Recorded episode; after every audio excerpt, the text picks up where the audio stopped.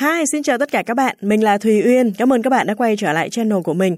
Hôm nay thì trong video này Uyên sẽ chia sẻ cho chúng ta một nội dung của quyển sách Nghệ thuật từ chối của tác giả Damon Zahariades được phát hành bởi công ty Bizbooks và nhà xuất bản Hồng Đức. Thì với một quyển sách này, các bạn có thể thấy ha, nó nó nó khá là mỏng, nó khá là nhỏ nhắn, xinh xắn. Và với một quyển sách này thì nó sẽ mang đến cho chúng ta mười chiến lược cũng như là mười cách để chúng ta có thể từ chối một cái vấn đề nào đó của người khác yêu cầu đến cho mình và không làm cho người ta cảm thấy thất vọng hay là buồn phiền, phật ý gì cả. Theo bên thấy thì đây là một quyển sách cũng khá là hay, bởi vì à, chúng ta trong cuộc sống sẽ có rất là nhiều trường hợp mà bắt buộc chúng ta phải từ chối. Bởi vì có nhiều người khi mà người ta nhờ cậy mình một vấn đề gì đó, à, chúng ta hay có một cái trường hợp là nể nang hoặc là ngại từ chối, sợ bạn mình buồn hoặc là sợ một cái vấn đề gì đó. Cho nên là chúng ta cứ đồng ý hết mọi thứ, trong khi cái việc đó nó sẽ gây ảnh hưởng đến cá nhân của mình. Thì trong cái quyển sách Nghệ thuật từ chối này, tác giả đưa ra cho chúng ta mười chiến lược để chúng ta có thể từ chối những cái lời yêu cầu đó. Có rất là nhiều trường hợp luôn, nghĩa là bạn có thể từ chối khách hàng nè, từ chối sếp nè, từ chối đồng nghiệp nè, bạn bè nè, gia đình nè, rồi người lạ nè, và từ chối cả bản thân mình nữa.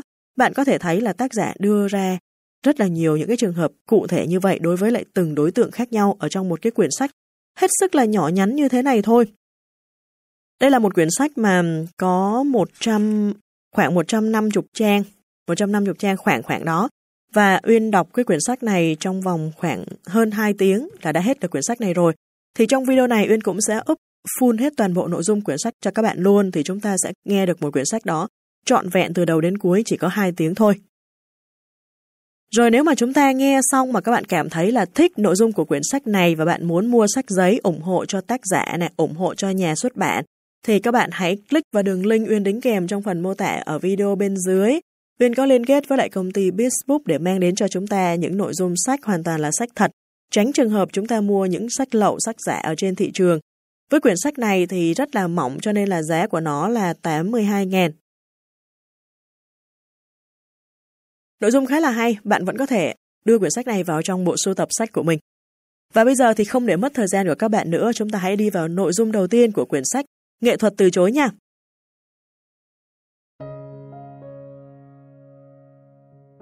Nghệ thuật từ chối, cách nói không mà vẫn có được sự đồng thuận. Tác giả Damon Zahariades, dịch giả Ngô Tâm, phát hành bởi công ty Bizbooks và nhà xuất bản Hồng Đức. Diễn đọc Thùy Uyên.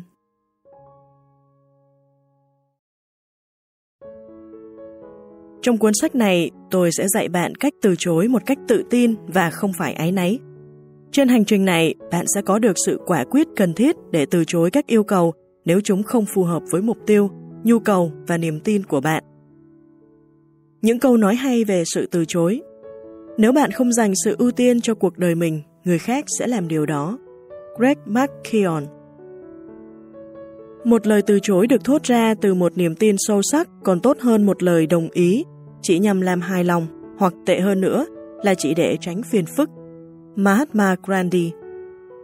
Sự khác biệt giữa người thành công và người rất thành công là người rất thành công nói không với hầu hết mọi việc. Warren Buffett.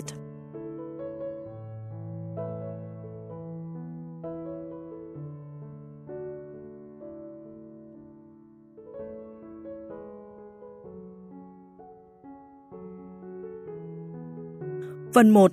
Thói quen làm vừa lòng người khác. Hãy nghĩ đến một người bạn hay người quen mà bạn cho là điển hình của loại người làm hài lòng người khác. Người này có thể là người tốt bụng nhất mà bạn biết. Anh ấy hoặc cô ấy luôn sẵn sàng giúp đỡ. Bạn có thể trông cậy vào sự giúp đỡ của anh ấy hoặc cô ấy mỗi khi bạn cần. Người này sẽ vui vẻ từ bỏ những mục tiêu cá nhân của họ để chiều theo nhu cầu của bạn. Hành động này có quen thuộc đến phát sợ với cá nhân bạn không? Bạn thấy bản thân mình có những khía cạnh nào như thế không? Ví dụ, khi ai đó yêu cầu bạn giúp, thì bạn có ngay lập tức gác lại bất kỳ việc gì mình đang làm và trả lời, tất nhiên không? Và đây là vấn đề lớn hơn, bạn có cảm thấy bất hạnh, căng thẳng và kiệt sức sau khi thường xuyên đặt ưu tiên của người khác lên trên của mình không? Nếu có thì cuốn sách này dành cho bạn. Từ chối người khác là một trong những kỹ năng quan trọng nhất mà bạn cần xây dựng. Nó giải phóng bạn, giúp bạn theo đuổi những lợi ích của mình, cả về phương diện cá nhân lẫn công việc. Với mục đích đó, nó sẽ nâng cao hiệu quả làm việc, cải thiện các mối quan hệ của bạn và mang đến cho bạn sự tự tin và yên bình mà bạn có thể thấy xa lạ vào lúc này. Khả năng từ chối mang lại cảm giác được giải phóng, nhưng để xây dựng được kỹ năng này thường rất khó khăn. Với đa số chúng ta, nó đòi hỏi phải từ bỏ thói quen nhiều năm làm điều ngược lại.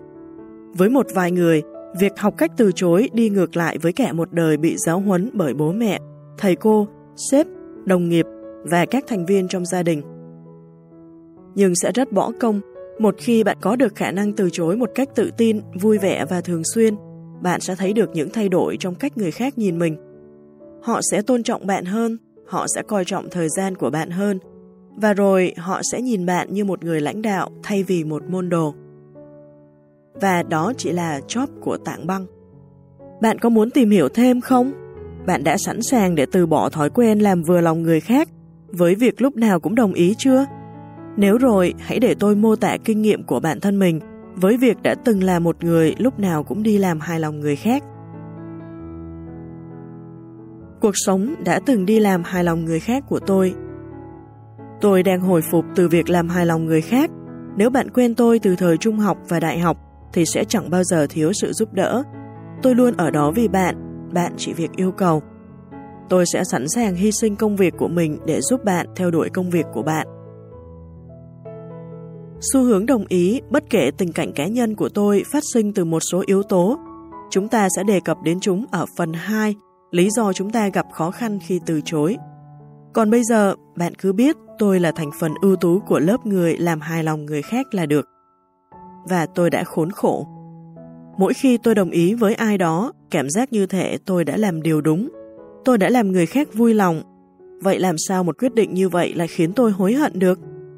Nhưng có một tiếng nói nhỏ bé luôn cho rằng khi nói có với người khác thì trên thực tế nó đồng nghĩa với việc nói không với chính mình. Quãng thời gian tôi đã cho đi sẽ không bao giờ được dành cho đam mê của chính mình. Tiền bạc cho đi sẽ không còn để chi tiêu cho những nhu cầu và sở thích của tôi. Rồi rốt cục tôi đã cho phép người khác sử dụng thời gian, tiền bạc, thậm chí là công sức của tôi để phục vụ cho lợi ích của họ, trong khi lợi ích của tôi bị xếp đằng sau. Ví dụ, tôi đã có một chiếc xe bán tải hồi đại học.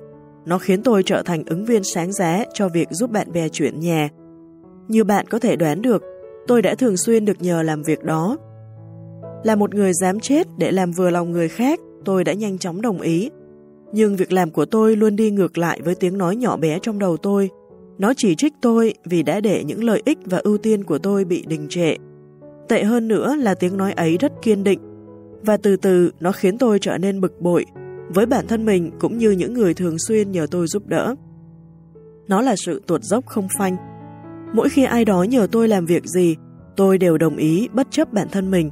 Thói quen chăm bẵm người khác đã in quá sâu, nhưng với mỗi lần đồng ý, cảm giác không bằng lòng lại nảy sinh trong tôi. Nó tạo ra sự cay đắng và tuyệt vọng.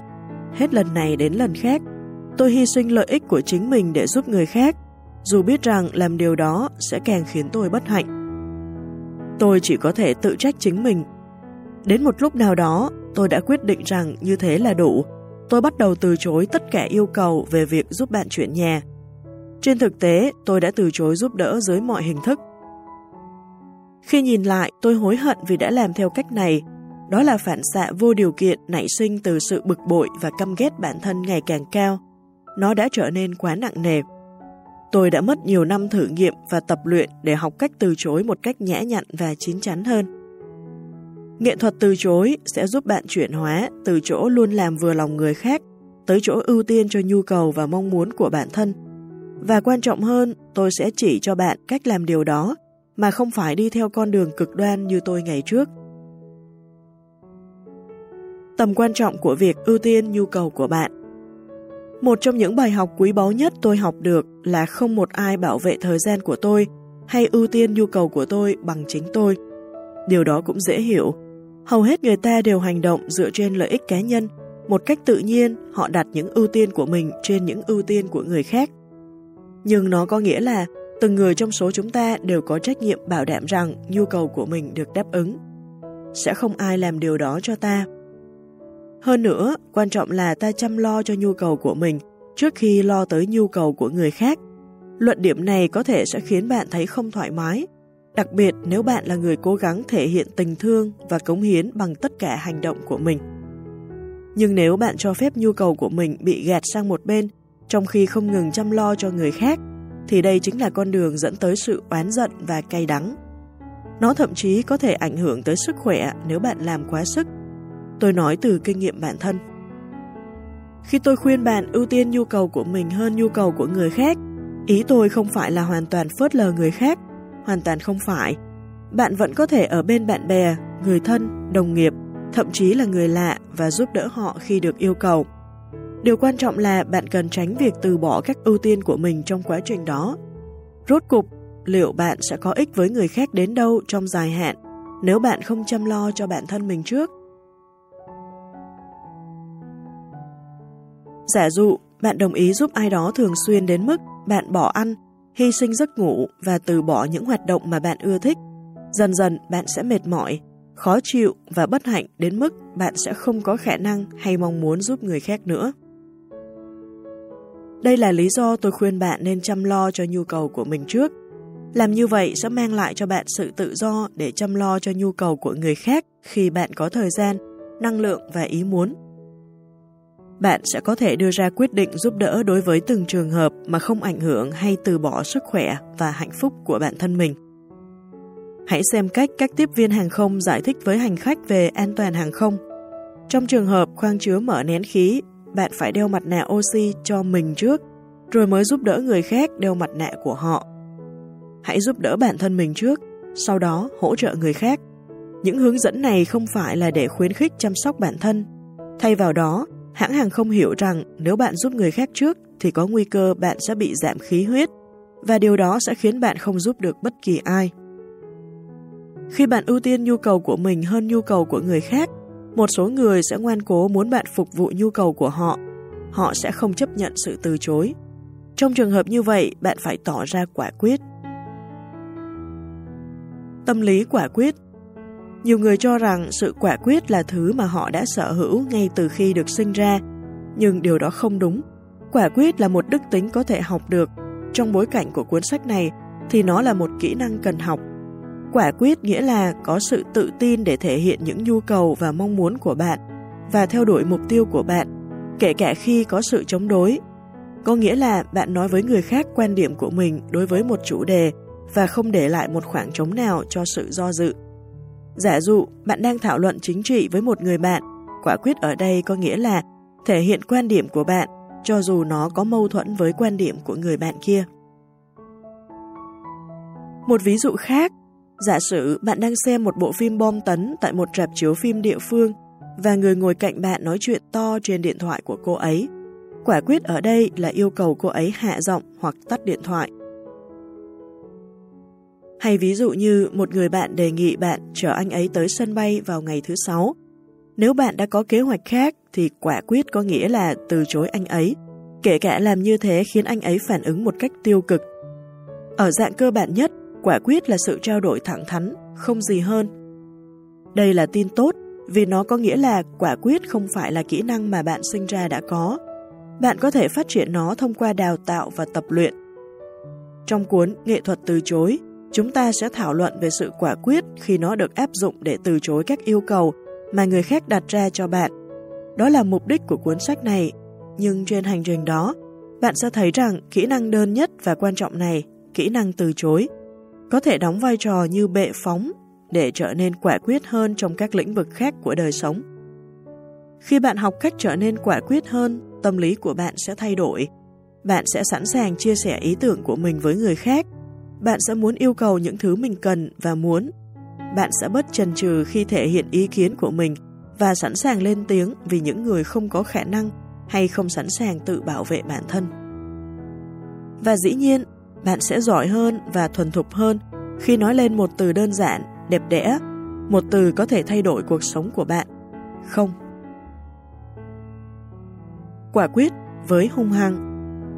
Việc chúng ta cần phân biệt giữa quả quyết và hung hăng là rất quan trọng.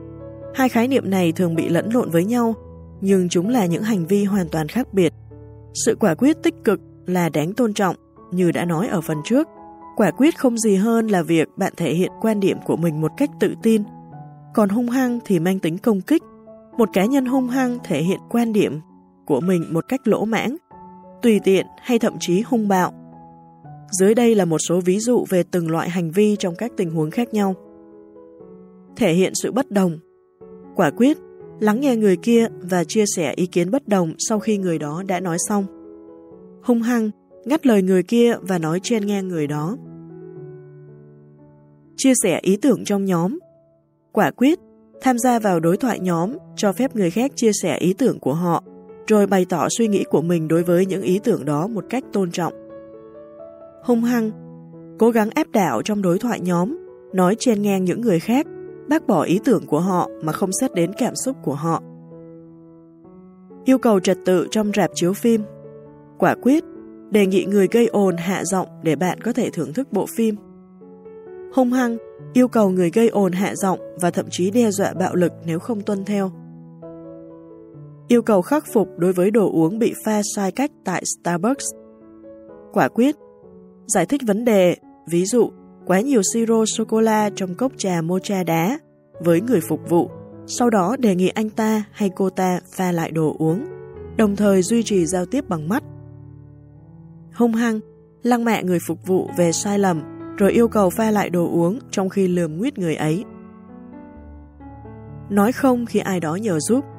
Quả quyết, thẳng thắn từ chối yêu cầu, gợi ý tìm đến người khác có thể giúp đỡ. Hung hăng, quát không với người yêu cầu, rồi gạt bỏ và hoặc xem thường người kia vì đã yêu cầu giúp đỡ. Bạn nắm được ý tưởng rồi đấy. Hung hăng thường là bộc phát. Một người hung hăng sẽ phản ứng theo cách thô bạo hoặc vô tâm và thường sau đó sẽ hối hận vì hành động của mình. Trái lại, sự quả quyết thường được hoạch định, thấu đáo và chu đáo. Một người quả quyết sẽ thể hiện quan điểm của mình một cách rõ ràng, đồng thời cũng sẽ xét đến cảm xúc của người kia. Một người hung hăng thường ồn ào, cố chấp và ích kỷ. Người quả quyết biết cách thể hiện quan điểm của mình một cách nhã nhặn. Từ chối một cách nhã nhặn. Nghệ thuật từ chối không chỉ để dạy bạn cách từ chối yêu cầu chiếm dụng thời gian của bạn. Bất cứ ai cũng có thể làm việc đó. Hơn thế, mục tiêu của nó là để dạy bạn cách từ chối mà không cảm thấy áy náy. Điều đó đồng nghĩa với việc từ chối một cách nhã nhặn. Bạn thử xem những bối cảnh này có quen thuộc không nhé. Bạn đang kiệt sức. Bạn có cả núi công việc trước mặt và không có đủ thời gian để hoàn tất mọi việc. Mọi thứ còn tệ hơn khi điện thoại không ngừng reo, khiến bạn không tài nào làm việc nổi. Vấn đề còn tệ hơn thế nữa khi mọi người không ngừng tạt qua văn phòng của bạn để nhờ bạn giúp đỡ. Nói tóm lại, bạn cảm thấy bị ngợp và nản chí. Đúng lúc đó, một đồng nghiệp khác tìm đến văn phòng bạn. Anh ta muốn bạn làm giúp anh ta một việc, trong khi không biết được tâm lý và sự căng thẳng của bạn lúc đó. Một sự bất ngờ đang chờ anh ta.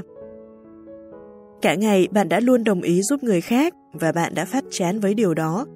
Tệ hơn nữa, bạn khó chịu với bản thân mình vì luôn chăm lo cho nhu cầu của đồng nghiệp, trong khi nhu cầu của chính mình thì bị làm ngơ. Vị đồng nghiệp kia đến văn phòng bạn và đề nghị: "Cậu giúp tôi việc này được không?" Bạn lườm anh ta. Đôi mày bạn cau lại, hàm răng bạn nghiến chặt. Bạn cằn nhằn: "Bây giờ tôi làm gì có thời gian cho cậu? Cậu không thấy tôi bận thế nào à?" Đồng nghiệp của bạn câm lặng và tròn xoe đôi mắt, từ từ lui ra khỏi văn phòng bạn. Anh ta kịp lầu bầu vài chữ: "Trời ạ, tôi xin lỗi," trước khi quay mặt bỏ đi. Bạn nhìn anh ta rời đi và ngay lập tức cảm thấy có lỗi. Trong tình huống này, bạn đã có thể nói không. Bạn đã từ chối thành công yêu cầu giúp đỡ của đồng nghiệp. Nhưng cách bạn làm nhiều khả năng đã gây ra sự tổn thương, oán giận và những cảm xúc tiêu cực khác khiến bạn bị ám ảnh sau này. Tôi rất hổ thẹn phải thú nhận rằng kịch bản này đã đến từ kinh nghiệm của cá nhân tôi. Rất nhiều lần, hồi tôi vẫn còn là người đi làm vừa lòng người khác, tôi đã bị ngợp và mất bình tĩnh. Tôi nổi đoá, trút giận lên bất cứ ai bất hạnh gặp phải tôi lúc tôi đang không vui, và tôi luôn cảm thấy hối hận. Nghệ thuật từ chối sẽ chỉ cho bạn con đường tốt hơn. Đến khi đọc xong cuốn sách này, bạn sẽ có tất cả những công cụ cần thiết để từ chối một cách nhã nhặn, tế nhị và quan trọng nhất là không cảm thấy áy náy. Những điều bạn sẽ học được từ nghệ thuật từ chối. Nghệ thuật từ chối được sắp xếp thành bốn phần. Tôi nghĩ tất cả các phần đều là thiết yếu. Mỗi phần được xây dựng nhằm giải quyết một khía cạnh quan trọng trong việc học cách đặt giới hạn, cũng như từ chối một cách tự tin và lịch lãm. Hơn nữa, mỗi phần sẽ là sự tiếp nối của phần trước đó. Mỗi phần bổ sung nội hàm và củng cố cho nền tảng của phần trước đó. Đến khi đọc xong cuốn Nghệ thuật từ chối, bạn sẽ biết được hai điều quan trọng.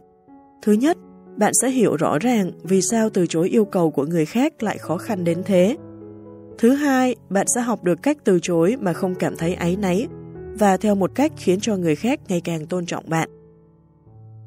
Dưới đây là tóm tắt nhanh những nội dung bạn sẽ thấy trong nghệ thuật từ chối. Phần một. Chúng ta đang đi đến cuối phần một. Chúng ta đã đặt nền móng cho những ý tưởng và chiến lược cho những phần sau. Tôi đã kể về quá khứ làm vừa lòng người khác của mình để phục vụ hai mục tiêu. Thứ nhất, tôi muốn mô tả cảm giác nản chí của mình. Tôi đã trải nghiệm việc để cho nhu cầu của người khác thường xuyên được ưu tiên so với nhu cầu của tôi. Tôi dám cá là bạn cũng đã trải qua sự nản chí này rồi. Thứ hai, tôi muốn chỉ cho bạn thấy, cho dù lúc này bạn có thấy khó từ chối đến thế nào đi chăng nữa, bạn vẫn có thể học cách làm điều đó một cách tự tin. Nếu tôi làm được thì chắc chắn bạn cũng sẽ làm được. Phần một cũng giới thiệu khái niệm về sự quả quyết và phân biệt nó với sự hung hăng. Làm việc này là để nhấn mạnh tầm quan trọng của việc từ chối một cách nhẹ nhặn và có sự tôn trọng. Phần hai, nếu chúng ta muốn thay đổi điều gì đó về bản thân mình, thì trước tiên ta cần hiểu vì sao mình lại có hành vi cần sửa. Để đạt được điều đó, phần hai khai thác những lý do chúng ta đã đồng ý, trong khi lẽ ra phải từ chối.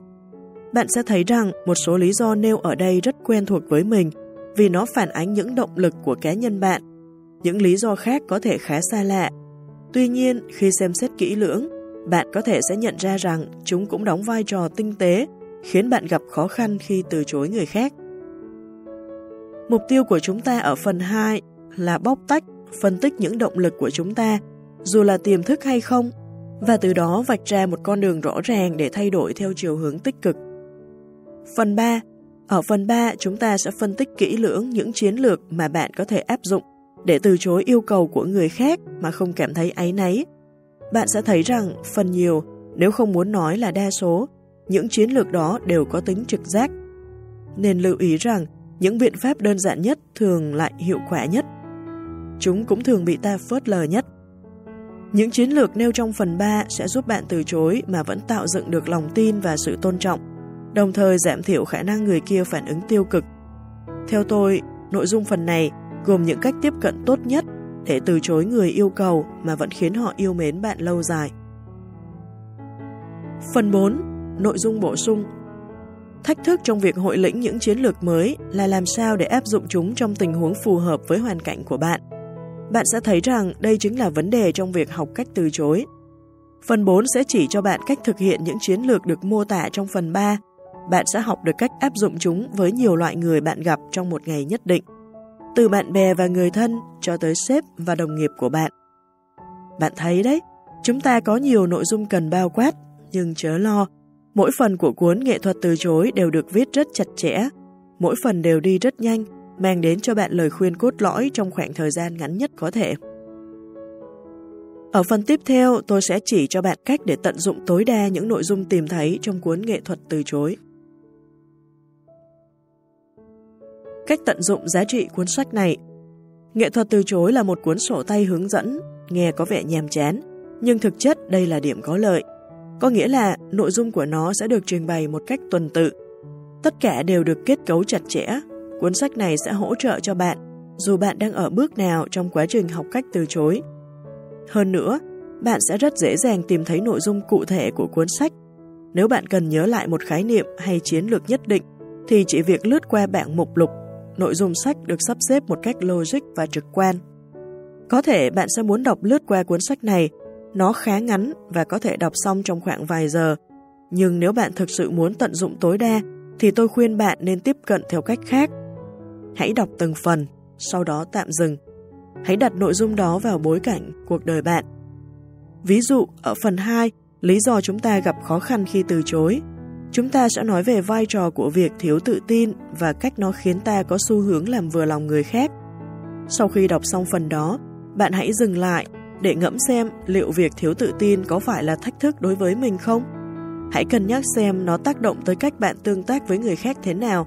Hãy nghĩ xem nó cản trở bạn đáp ứng những nhu cầu của mình như thế nào.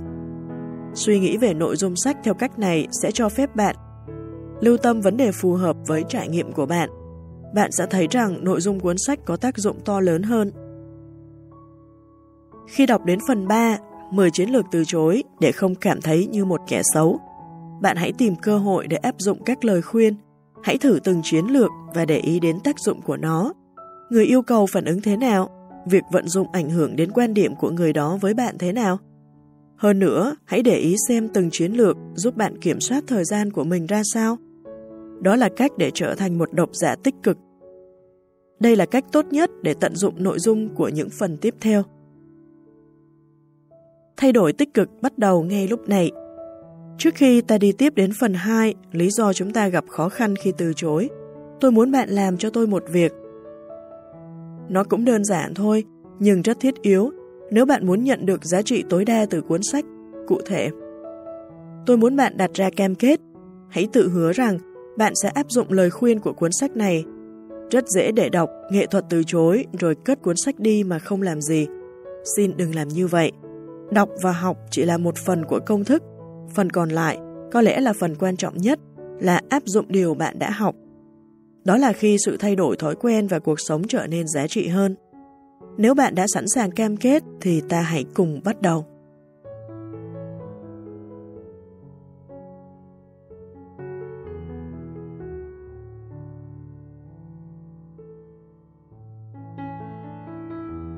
Phần hai. Lý do chúng ta gặp khó khăn khi từ chối.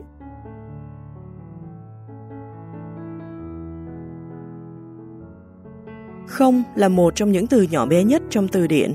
Tuy vậy, đa số chúng ta lại tin rằng nó chứa đựng một sức mạnh kỳ diệu đến mức không dám nói ra. Trong những trường hợp mà ta dám nói không, thì một cách vô thức ta lại tự hạ thấp mục tiêu của mình, rồi giải thích và xin lỗi với người yêu cầu. Vì sao từ ngữ nhỏ bé này lại mang trọng lượng lớn như vậy? Vì sao chúng ta lại chần chừ không dám nói? Phần này sẽ nhấn mạnh và giải thích những lý do phổ biến nhất khiến chúng ta gặp khó khăn khi nói không với người khác.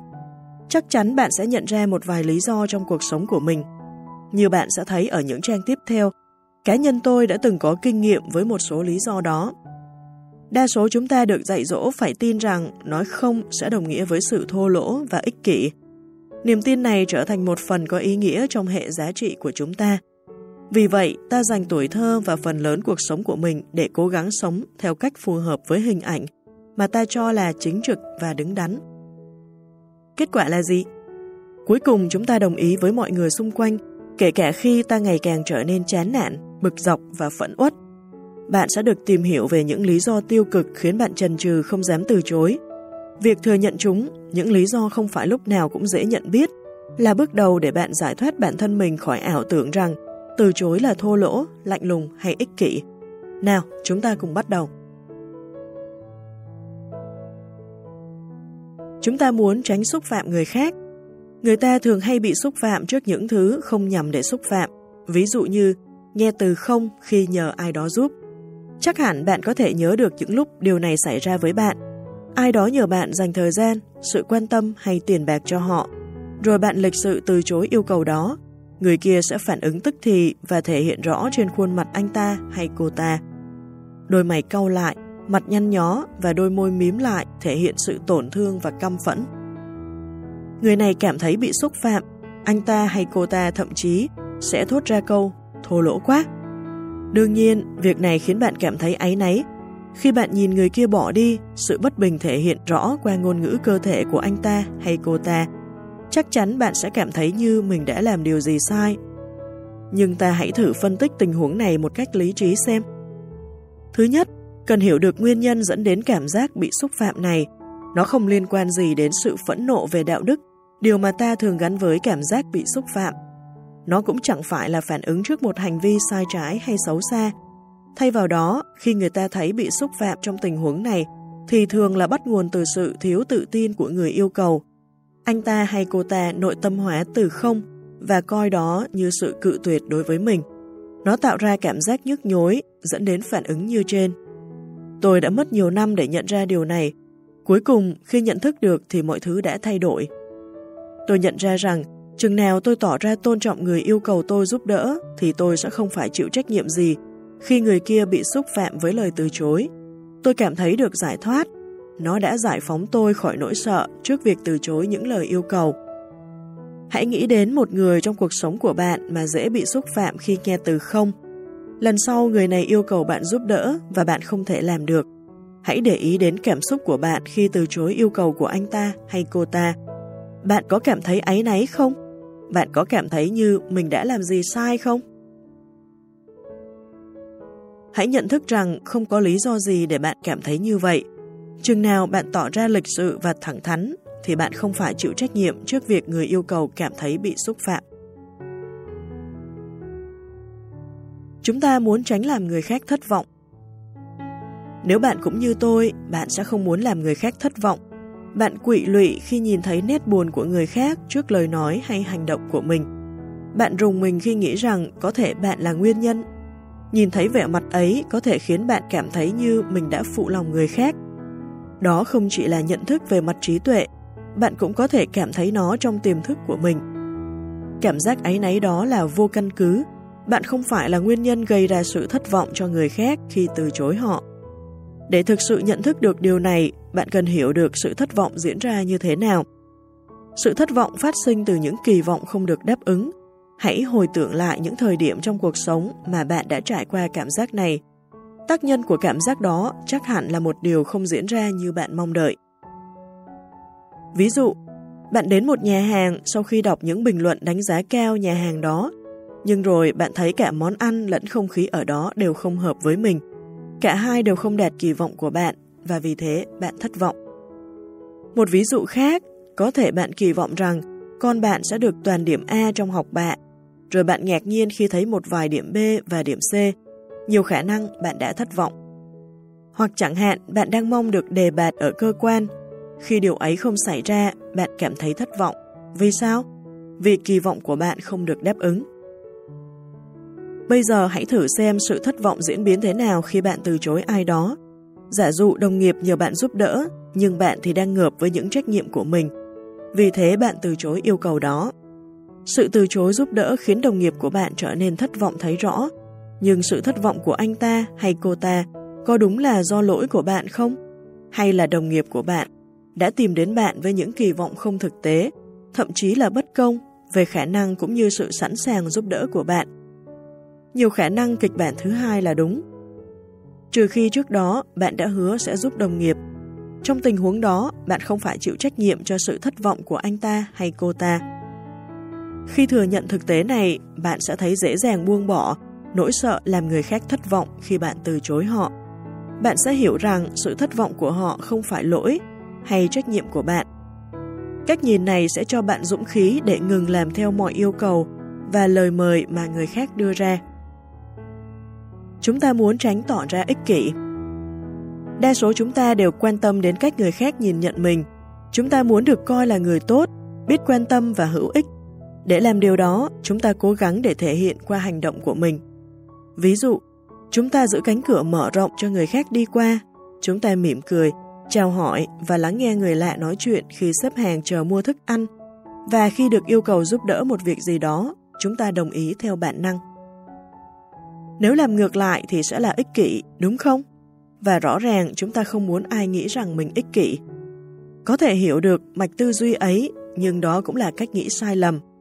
Tệ hơn, nó có thể khiến ta lựa chọn sai lầm trong cách ta phân bổ thời gian và sự quan tâm đối với các yêu cầu mâu thuẫn nhau.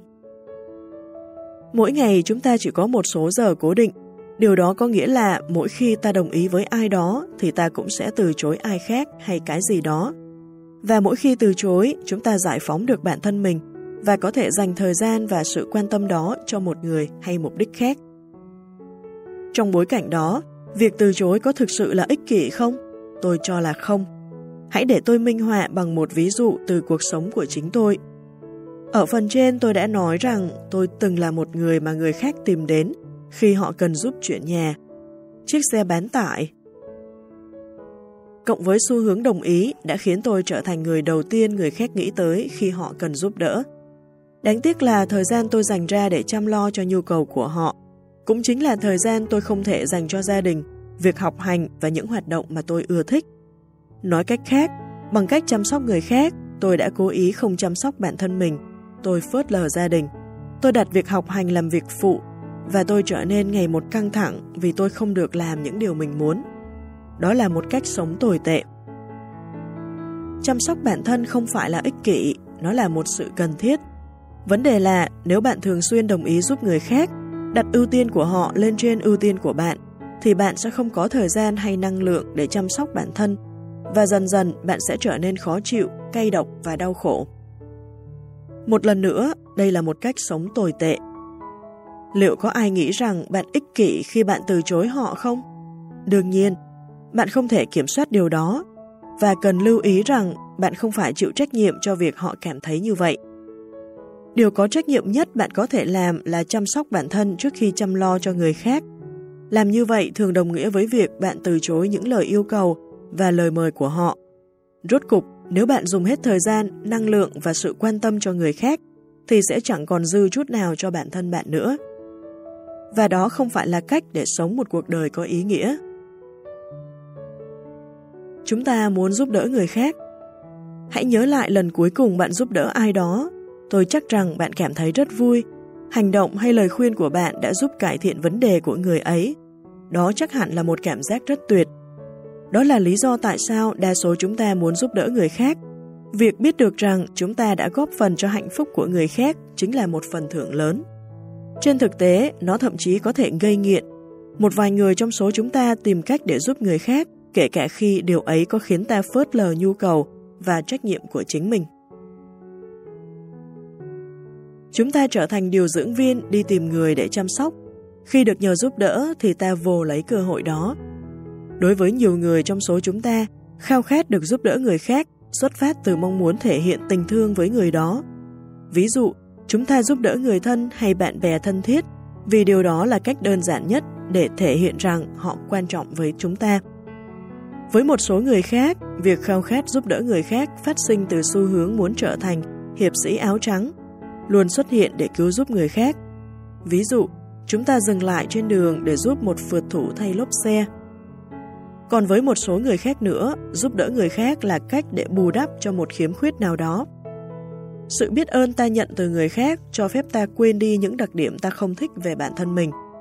Những động lực này có thể hiểu được, nhưng nếu không được kiềm chế, chúng có thể khiến ta mãi bỏ quên nhu cầu và ưu tiên của chính mình.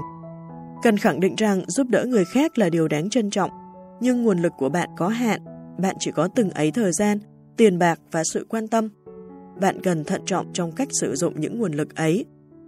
Sẽ luôn có người được hưởng lợi từ sự quan tâm của bạn. Sẽ luôn có người sẵn sàng nhận sự giúp đỡ nếu bạn đề nghị. Nhưng nên nhớ rằng, bạn không có trách nhiệm phải giải quyết vấn đề của người khác. Bạn có trách nhiệm với bản thân và những người lệ thuộc vào bạn. Ví dụ, gia đình nhỏ của bạn. Điều đó không có nghĩa là bạn không nên giúp người khác. Thay vào đó, cách tốt nhất để giúp người khác trong dài hạn là bảo đảm được rằng nhu cầu của bạn được đáp ứng trước. Nói cách khác, hãy bảo đảm rằng việc chăm sóc bản thân được ưu tiên hơn là chăm lo cho người khác. Chúng ta gặp khó khăn với sự thiếu tự tin. Thiếu tự tin là một điều khó nắm bắt. Đôi khi chúng ta tự tin đến mức cảm thấy mình có thể chinh phục cả thế giới. Lúc khác chúng ta cảm thấy vô cùng bất an. Chúng ta nghi hoặc bản thân đến mức không thể làm được bất cứ điều gì. Những cảm xúc này ảnh hưởng tới cách chúng ta nhìn nhận bản thân. Chúng ảnh hưởng tới hình ảnh cá nhân và định hình cách ta nghĩ về giá trị của mình. Sự thiếu tự tin có thể khiến ta cảm thấy mình bất tài và thậm chí còn gây ra cảm giác hổ thẹn. Cần nhận ra được tác động này vì nó khiến ta không dám nói không với người khác. Đây là cách nó diễn ra. Khi nhìn nhận bản thân một cách thiếu tự tin, chúng ta lầm tưởng rằng thời gian của mình không đáng giá bằng thời gian của người khác. Chúng ta đánh giá sai lầm, cho rằng mục tiêu và lợi ích của mình thấp hơn mục tiêu và lợi ích của người khác. Chúng ta nhìn nhận giá trị của mình với thế giới thấp hơn giá trị mà những người xung quanh ta mang lại. Vì lý lẽ như vậy, không có gì lạ khi ta có xu hướng đặt người khác lên trên mình. Cũng dễ hiểu khi người khác yêu cầu giúp đỡ, chúng ta có xu hướng đồng ý, trong khi lẽ ra phải từ chối, vì ta có những trách nhiệm khác của riêng mình. Vấn đề này không dễ giải quyết. Rất nhiều người gặp khó khăn với vấn đề thiếu tự tin đã tự đấu tranh trong nhiều năm. Một số người đã phải làm như thế suốt cả cuộc đời họ. Việc cải thiện hình ảnh bản thân thường đòi hỏi một quá trình lâu dài đầy trắc trở. Tin vui là bạn có thể cải thiện hình ảnh bản thân bằng cách từ chối người khác. Bạn làm càng nhiều thì sẽ càng ý thức được rằng thời gian, sự cống hiến và khát vọng của bạn cũng quan trọng không kém của người yêu cầu. Đó là một bước tiến quan trọng để bạn hướng tới cải thiện sự tự tin của mình. Nghệ thuật từ chối không phải là để giải quyết hay xử lý các vấn đề cảm xúc. Mục đích của cuốn sách là để giúp bạn tự tin hơn và vượt qua xu hướng làm vừa lòng người khác bằng việc đồng ý với những yêu cầu và lời mời của họ. Trong quá trình đó, bạn sẽ thấy rằng việc từ chối có chủ đích và sự nhã nhặn sẽ giúp bạn có được sự tự tin để đi tiếp một cách phù hợp với hệ giá trị lòng tin của mình. Chúng ta muốn người khác yêu mến mình. Mọi người ai cũng muốn được người khác yêu mến. Chúng ta muốn họ bị ta thu hút, tin tưởng ta và cảm thấy vui vẻ hơn vì đã dành thời gian với ta. Mong muốn này đã hằn sâu trong tâm trí chúng ta. Đó là cách để ta kết nối với người khác. Chúng ta cố gắng tìm sự tương đồng, đồng cảm với họ, mong rằng sẽ được họ chấp nhận. Không có gì ngạc nhiên khi ta thường đồng ý, khi lẽ ra ta phải từ chối. Đó là phản ứng bản năng xuất phát từ mong muốn được người khác chấp nhận. Ở đây, một lần nữa tôi lại nói từ kinh nghiệm của bản thân. Khi còn học trung học, tôi đã rất muốn được bạn bè yêu mến. Vì vậy, mỗi khi ai đó nhờ việc gì, cho dù là thời gian, công sức hay tiền bạc của tôi, thì tôi đều vồ lấy cơ hội đó. Tôi là điển hình cho người đi làm hài lòng người khác. Tôi không có khả năng từ chối, bởi làm vậy đồng nghĩa với việc từ bỏ cơ hội để được người khác chấp nhận. Đây là một điểm yếu phổ biến, nhiều người gặp khó khăn với nó, kể cả khi họ không chịu thừa nhận. Nhưng cần thừa nhận rằng, sự khao khát được chấp nhận này chính là tác nhân khiến ta đồng ý giúp người khác. Khi nhận thức được động lực của mình, chúng ta có thể rà soát và thực hiện các bước để điều chỉnh những quyết định của mình sao cho phù hợp với giá trị của chúng ta. Nếu bạn thường xuyên đồng ý với người khác để họ yêu mến bạn, thì hãy tiếp tục đọc. Tôi sẽ chỉ cho bạn cách để cắt đứt thói quen này và trong quá trình đó lấy lại thời gian, năng lượng và sự tự trọng. Và đây là điều sẽ khiến bạn thấy hào hứng. Việc học cách từ chối một cách có chủ đích và nhã nhặn thực chất sẽ cải thiện được hình tượng của bạn trong mắt bạn bè, người thân và đồng nghiệp. Bạn sẽ không còn bị coi là tấm thảm lót chân. Thay vào đó, bạn sẽ có được sự tôn trọng và lòng tin của họ. Chúng ta muốn thể hiện là người có giá trị. Hãy nhớ lại lần cuối cùng bạn trở thành nguồn lực cho ai đó. Có thể người này tìm bạn để xin lời khuyên về một vấn đề. Có lẽ anh ta hoặc cô ta muốn hỏi ý kiến của bạn. Hoặc có thể cá nhân này tìm đến bạn để hỏi thông tin giúp ích cho họ theo một cách nào đó. Cảm giác thật tuyệt đúng không? Thật tốt khi được người khác trân trọng. Tất cả chúng ta đều thích được người khác coi là có giá trị. Chúng ta thích thú khi cảm thấy mình quan trọng và cần thiết. Nó giúp ta có vị thế cao hơn trong mắt người khác, dù chỉ trong một thời gian ngắn.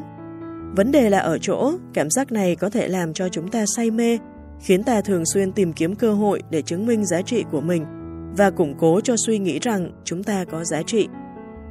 Xu hướng này có thể khiến ta đồng ý khi lẽ ra ta phải từ chối lời yêu cầu. Ví dụ, chẳng hạn một đồng nghiệp đề nghị bạn giúp cô ấy làm báo cáo và nói rằng bạn là chuyên gia trong vấn đề đó. Nếu bạn coi trọng việc có giá trị với người khác, thì khi được coi là chuyên gia thì trong giây lát bạn sẽ cảm thấy rất phấn chấn. Bạn sẽ có xu hướng củng cố ý nghĩ đó bằng cách đồng ý với yêu cầu của cô ấy, dù cho làm điều đó có khiến bạn phớt lờ những trách nhiệm của chính mình. Hoặc giả dụ một người bạn đề nghị bạn giúp anh ấy chuyển nhà và nói rằng sự hỗ trợ của bạn là vô giá đối với anh ấy. Việc được coi là quan trọng khiến bạn thấy vui và bạn muốn người bạn kia tiếp tục nghĩ rằng bạn quan trọng. Và thế là bạn đồng ý giúp anh ấy. Đáng tiếc là khi làm như vậy, có nghĩa là bạn sẽ phải bỏ ra nhiều giờ đồng hồ. Thời gian đó lẽ ra có thể dành để làm những việc có hệ lụy với bạn hơn. Ví dụ như dành ngày hôm đó với vợ, chồng và con cái. Tôi không có ý khuyên bạn luôn từ chối yêu cầu giúp đỡ, Đó không phải là mục đích hay ý định của nghệ thuật từ chối. Thay vào đó, tôi muốn khuyến khích bạn nhận ra động lực để bạn đặt ưu tiên của người khác lên trên ưu tiên của mình. Điển hình là bạn có thường xuyên đồng ý với người khác chỉ để thể hiện là có giá trị với họ không? Như tôi đã nói ở trên, giúp đỡ người khác là điều đáng tôn trọng, nhưng giúp đỡ người khác vì lý do sai sẽ chỉ làm gia tăng thói quen xấu và dần khiến bạn cảm thấy cay đắng và bực bội. Tôi sẽ chỉ cho bạn một cách tốt hơn. Chúng ta sợ bỏ lỡ cơ hội. Bạn đã bao giờ đồng ý với sếp vì bạn sợ rằng nếu từ chối thì bạn sẽ lỡ mất cơ hội được tăng lương, đề bạt hay nhận trách nhiệm mới chưa? Bạn đã từng đồng ý với bạn bè vì bạn sợ nếu từ chối thì sẽ lỡ mất một trải nghiệm của cuộc đời chưa? Đó chính là nỗi sợ bị bỏ lỡ cơ hội, viết tắt là ép ô em ô. Nó là nỗi sợ của chúng ta trước khả năng không tận dụng được các cơ hội, và nó là một lý do phổ biến khiến nhiều người trong chúng ta đồng ý, ngay cả khi nhận ra rằng từ chối là quyết định đúng đắn hơn. Ví dụ, ở công sở, chúng ta nhận làm các dự án mới thì sẽ cản trở ta thăng tiến trong sự nghiệp. Với bạn bè, chúng ta tham gia vào các hoạt động do lo sợ bỏ lỡ mất những trải nghiệm quý báu. Sự xuất hiện của mạng xã hội lại càng làm xu hướng này trở nên nổi bật. Chúng ta thường xuyên đọc Facebook trên điện thoại và máy tính bảng, xem người khác đăng bài về trải nghiệm của họ, rồi trách móc bản thân vì không có gì để đăng. Cuối cùng, chúng ta đồng ý chỉ để không cảm thấy bị ra rìa. Kết quả kỳ lạ là chúng ta bắt đầu cảm thấy bị mất tập trung, nản chí và bất hạnh, kể cả khi cố gắng tận dụng các cơ hội. Vì sao? Vì chúng ta phải gồng mình quá sức theo đuổi những thứ không có hệ lụy với mình. Như vậy, vấn đề không phải là chúng ta đồng ý với những cơ hội, vấn đề là chúng ta không phân biệt được giữa những cơ hội đúng và cơ hội sai.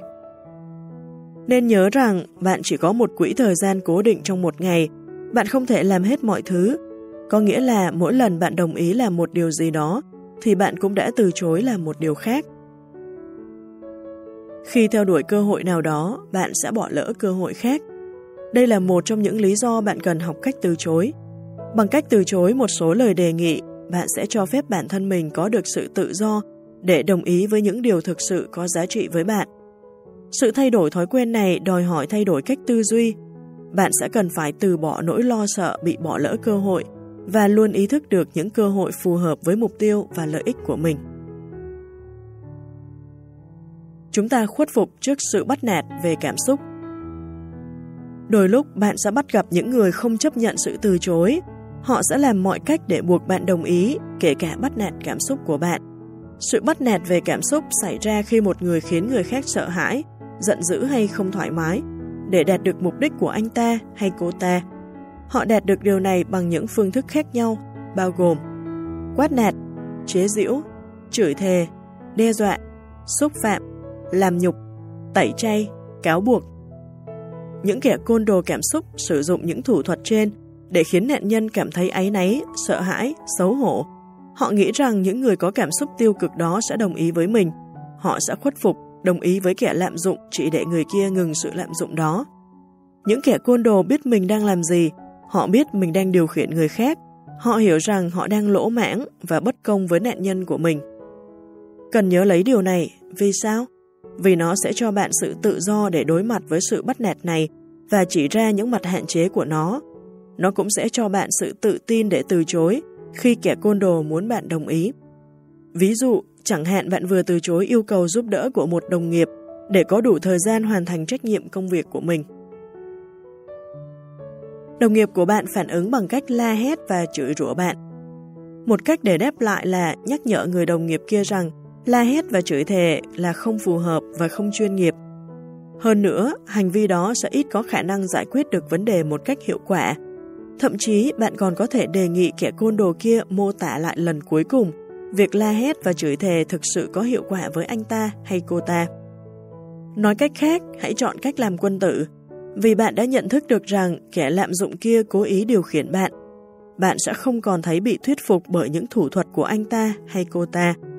Thay vào đó, bạn sẽ nhận ra rằng những lời la hét và chửi thề của kẻ côn đồ chính là dấu hiệu cho thấy khiếm khuyết cá nhân của anh ta hay cô ta. Điều đó sẽ giúp bạn quả quyết và giữ vững lập trường hơn. Chúng ta tránh xung đột. Nhiều người gặp khó khăn khi từ chối người khác vì họ cảm thấy lo lắng về một cuộc xung đột. Họ ghét sự đối đầu và sẵn sàng làm bất cứ điều gì để tránh nó. Với họ, việc đồng ý là cách nhanh chóng và dễ dàng để loại bỏ khả năng mâu thuẫn. Bản thân tôi hiểu được xu hướng này, tôi đã được dạy để ghét sự xung đột. Khi ai đó nói chuyện với tôi và tỏ ra mệt mỏi, tức giận, hay chỉ cần hơi thất vọng thôi, là ngay lập tức tôi cố tìm cách xoa dịu họ. Khi những cảm xúc đó được tạo ra bởi điều gì tôi vừa nói, thì ngay lập tức tôi rút lại lời nói của mình. Đây là ví dụ về một cuộc hội thoại như vậy. Người yêu cầu: Damon, tôi nhờ cậu việc này được không? Tôi: Tất nhiên, cậu cần gì? Thứ sáu này cậu chở tôi đến sân bay được không? Tôi xin lỗi, thứ sáu này tôi không đi được. Thật á? Cậu không giúp tôi sao? Ừm. Sau này đừng có mà nhờ tôi việc gì. Được rồi, bình tĩnh đi, tôi sẽ chở cậu đến sân bay. Đồng ý với đòi hỏi của người yêu cầu dễ hơn là giữ vững lập trường của tôi. Điều này đúng vì khi ấy tôi rất ghét sự xung đột. Tôi sẵn sàng khuất phục chỉ để tránh đối đầu. Có thể bạn sẽ hiểu được. Có lẽ bạn có xu hướng đồng ý giúp người khác để họ không nổi giận hay chán nản với bạn. Bạn phát hiện ra rằng tỏ ra tử tế sẽ giúp tránh được khả năng đối đầu. Vấn đề là việc đầu hàng chỉ để tránh xung đột sẽ càng làm gia tăng suy nghĩ rằng cảm xúc của bạn không quan trọng bằng người kia. Nhưng thực tế là chúng không kém quan trọng hơn, bạn chỉ bị buộc phải nghĩ như vậy thôi. Nếu bạn sợ xung đột thì có những việc nhỏ bé, đơn giản bạn có thể làm để vượt qua nỗi sợ đó. Đầu tiên, hãy thừa nhận rằng không thể lúc nào cũng đạt được sự hài hòa. Người ta có những ý kiến, nhu cầu và mong muốn trái chiều. Việc có mâu thuẫn là không thể tránh khỏi. Thứ hai, hãy tự nhủ rằng xung đột không phải lúc nào cũng xấu. Nó chỉ đơn giản là biểu hiện của những quan điểm trái ngược nhau. Cách một người phản ứng trước một xung đột với một thái độ bình tĩnh hay giận dữ là một vấn đề hoàn toàn khác. Thứ ba, hãy tập từ chối bằng những bước nhỏ. Hãy bắt đầu bằng những tình huống mà sự đối đầu ít có khả năng xảy ra. Ví dụ như nói với nhân viên bán hàng ở một tiệm quần áo rằng bạn không muốn mua một món đồ nào đó. Rồi dần dần đi vào những tình huống mà việc từ chối có thể dẫn đến phản ứng mạnh mẽ hơn. Ví dụ như tôi nói với nhân viên bán xe cũ rằng bạn không muốn mua một chiếc xe. Bằng cách bắt đầu với những tình huống ít rủi ro, bạn sẽ hình thành được sức chịu đựng đối với các cuộc xung đột. Giống như cơ bắp, sức chịu đựng này sẽ trở nên khỏe mạnh hơn khi bạn dùng nhiều lần. Dần dần, bạn sẽ cảm thấy thoải mái khi từ chối người khác, kể cả khi đối mặt với người hay giận dữ nếu những yêu cầu của anh ta hay cô ta bị khước từ. Chúng ta hình thành thói quen chiều lòng người khác. Với đa số chúng ta, việc đồng ý đã trở thành một thói quen cố hữu. Nó là thứ ta tập làm trong một quãng thời gian dài. Chúng ta làm càng nhiều thì thói quen đó càng bám sâu, cho đến khi nó trở thành phản xạ. Chúng ta làm điều đó một cách tự nhiên, đồng ý với các yêu cầu trước khi biết được rằng mình đang làm điều đó. Theo một cách nào đó, chúng ta đã hướng dẫn não phản ứng theo cách đó mỗi khi người khác đề nghị điều gì ở mình. Hãy nghĩ đến lần cuối cùng bạn đồng ý làm một điều mà bản thân không hề có chút hứng thú. Bạn có thấy rằng mình đã đồng ý trước khi cân nhắc xem việc đó sẽ tác động đến mình như thế nào không? Đó là một hành vi được hình thành. Nó có thể phát sinh từ một số yếu tố, ví dụ, có thể từ nhỏ bạn đã được dạy rằng đồng ý sẽ dẫn đến việc bố mẹ hay những người có quyền khác sẽ chấp nhận bạn. Hoặc có thể bạn phát hiện ra rằng đồng ý sẽ khiến người khác vui và điều đó mang lại cho bạn cảm giác về giá trị của bản thân. Hoặc có thể bạn phát hiện ra rằng việc đồng ý với những người đồng cấp khiến họ có xu hướng đưa bạn cùng vào nhóm. Những bài học đó có tác dụng mạnh mẽ lên chúng ta. Chúng huấn luyện ta phải chăm lo cho người khác, bởi làm như vậy sẽ mang đến lợi ích ngắn hạn cho ta, sự chấp nhận, giá trị bản thân và sự bao trùm xã hội. Chúng ta càng tiếp thu bài học ấy bao nhiêu thì càng có xu hướng mong muốn lặp lại kết quả ấy bấy nhiêu. Chúng ta trở thành những con nghiện tìm kiếm cơn phê tiếp theo. Tin vui là, cũng như bất kỳ thói quen nào khác, xu hướng đồng ý một cách phản xạ có thể từ bỏ được, nó có thể được xóa bỏ. Chúng ta có thể điều chỉnh lại bộ não để có thể suy nghĩ về những yêu cầu mà người khác đặt ra cho mình. Mấu chốt như thường lệ là phải thực hiện những bước nhỏ. Ví dụ, ban đầu, hãy tập trung vào việc không đồng ý ngay lập tức. Hãy để cho mình một vài phút để cân nhắc yêu cầu đó. Và việc nó sẽ tác động đến thời gian của bạn thế nào, việc gây gián đoạn cho phản ứng tức thì sẽ giúp bạn ngắt được thói quen. Tiếp theo, hãy phân tích những lý do khiến bạn có xu hướng đồng ý. Những lý do ấy có chính đáng không? Ví dụ, bạn có muốn được người yêu cầu chấp nhận không? Bạn có cần người đó xác minh giá trị của bạn không? Bạn có coi thường việc được bao gồm trong vòng tròn bạn bè của anh ta hay cô ta không? Bạn sẽ thấy rằng những hành vi, thói quen này, tự động đồng ý, xuất phát từ những động lực không mấy giá trị với bạn. Không dễ gì để có thể từ bỏ một thói quen mà bạn đã hình thành sau nhiều năm áp dụng, nhưng bạn có thể làm được. Bước đầu tiên và có lẽ là quan trọng nhất là cần thừa nhận sự tồn tại của thói quen đó. Bài kiểm tra: bạn có phải là người chiều lòng người khác không? Ta hãy cùng kiểm tra xem bạn có xu hướng đồng ý với người khác không. Đa số chúng ta đều gặp khó khăn với vấn đề này ở một mức độ nào đó. Nhưng có một khoảng cách lớn phân biệt giữa những người đôi khi làm vừa lòng người khác và người làm vừa lòng người khác một cách mãn tính. Đã đến lúc tìm hiểu xem bạn nằm ở vị trí nào trên nấc thang đó. Dưới đây bạn sẽ thấy mười lăm câu hỏi, hãy đọc từng câu và cho mỗi câu điểm từ một đến năm. Hãy viết một nếu câu đó hoàn toàn sai khi áp dụng với bạn. Hãy viết năm nếu câu đó mô tả bạn một cách chính xác. Nếu câu đó phần nào đúng, hãy gắn cho nó giá trị hai, ba, bốn để chỉ mức độ chính xác của nó. Một khi bạn đã gắn giá trị cho từng câu trong số mười lăm câu này, chúng ta sẽ cộng điểm của bạn. Điểm số của bạn sẽ cho thấy khả năng bạn từ bỏ nhu cầu và ưu tiên của bản thân để chăm lo cho người khác. một. Tôi không bao giờ chia sẻ suy nghĩ của mình, kể cả khi tôi có quan điểm mạnh mẽ về một vấn đề gì đó. hai. Tôi luôn cảm thấy cần phải mỉm cười và tỏ ra tử tế thái quá với người khác, kể cả khi tôi đang khó chịu. ba. Khả năng xảy ra xung đột khiến tôi sợ hãi. bốn. Tôi lập tức cảm thấy ích kỷ khi làm điều gì đó cho bản thân. năm. Tôi thường xuyên cho phép bạn bè, đồng nghiệp, gia đình, thậm chí là người lạ vi phạm ranh giới cá nhân của tôi. sáu. Tôi luôn cố gắng trở thành người mà người khác mong muốn.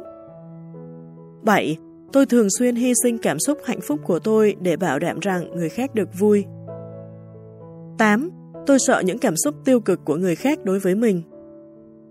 chín. Tôi rất muốn được người khác yêu mến. mười. Tôi tránh phải chủ động. mười một.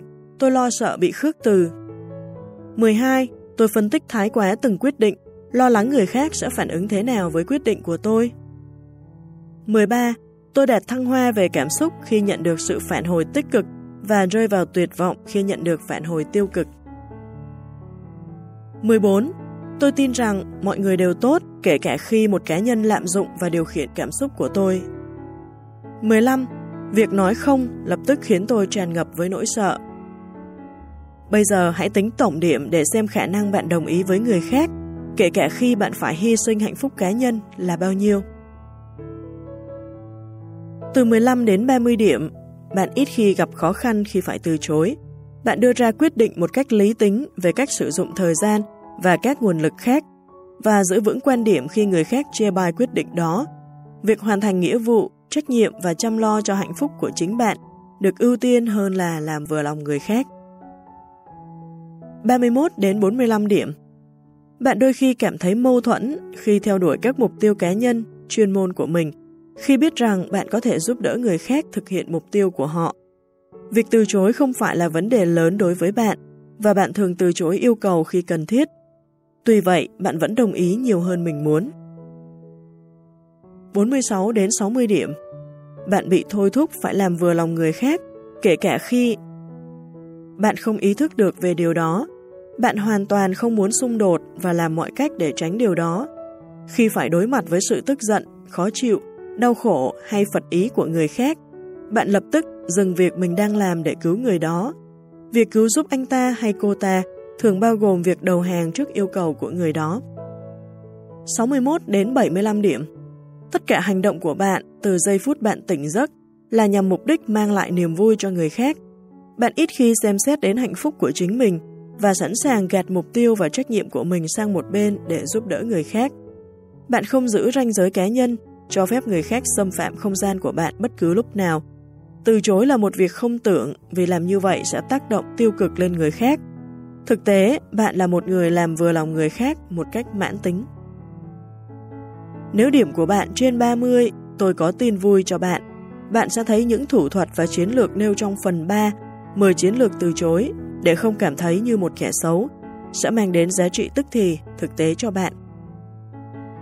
Cảnh báo, việc áp dụng những lời khuyên này sẽ không đơn giản, thói quen làm vừa lòng người khác rất khó từ bỏ. Nhưng bạn có thể làm được, cho dù thói quen đó đã hằn sâu trong tâm trí bạn đến mức nào. Phần còn lại của nghệ thuật từ chối sẽ hướng dẫn từng bước để bạn chuyển biến khía cạnh này trong cuộc sống của mình. Ở phần tiếp theo, bạn đã nhận thức được vấn đề và mức độ của việc thường xuyên nói lời đồng ý ảnh hưởng thế nào tới cuộc sống hàng ngày của bạn. Bạn cũng đã nhận ra những lý do khiến bạn đặt ưu tiên của người khác lên trên mình, nhưng bạn không biết làm gì để từ bỏ thói quen đó. Tôi sẽ chỉ cho bạn những gì cần phải làm trong phần ba, mười chiến lược từ chối, để không cảm thấy như một kẻ xấu. Chúng ta sẽ phân tích một số cách bạn có thể từ chối yêu cầu một cách nhã nhặn, lịch sự và tự trọng. Bạn đã sẵn sàng để xua tan tiềm thức làm vừa lòng người khác chưa? Nếu đã sẵn sàng, hãy chuẩn bị một đồ uống, ngồi thoải mái, rồi đọc tiếp.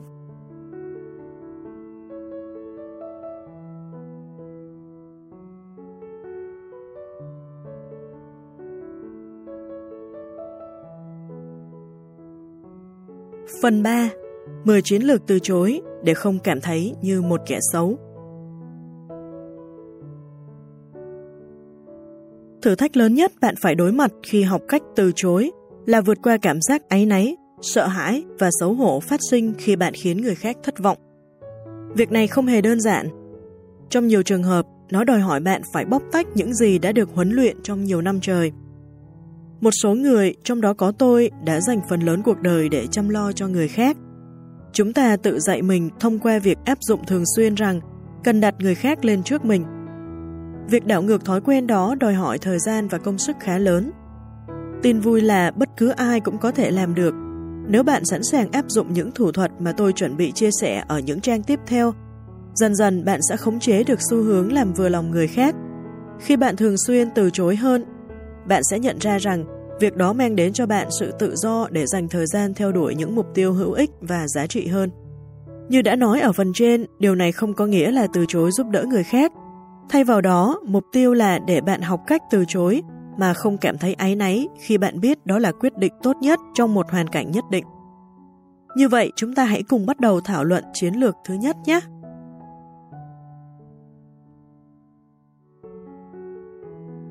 Chiến lược một.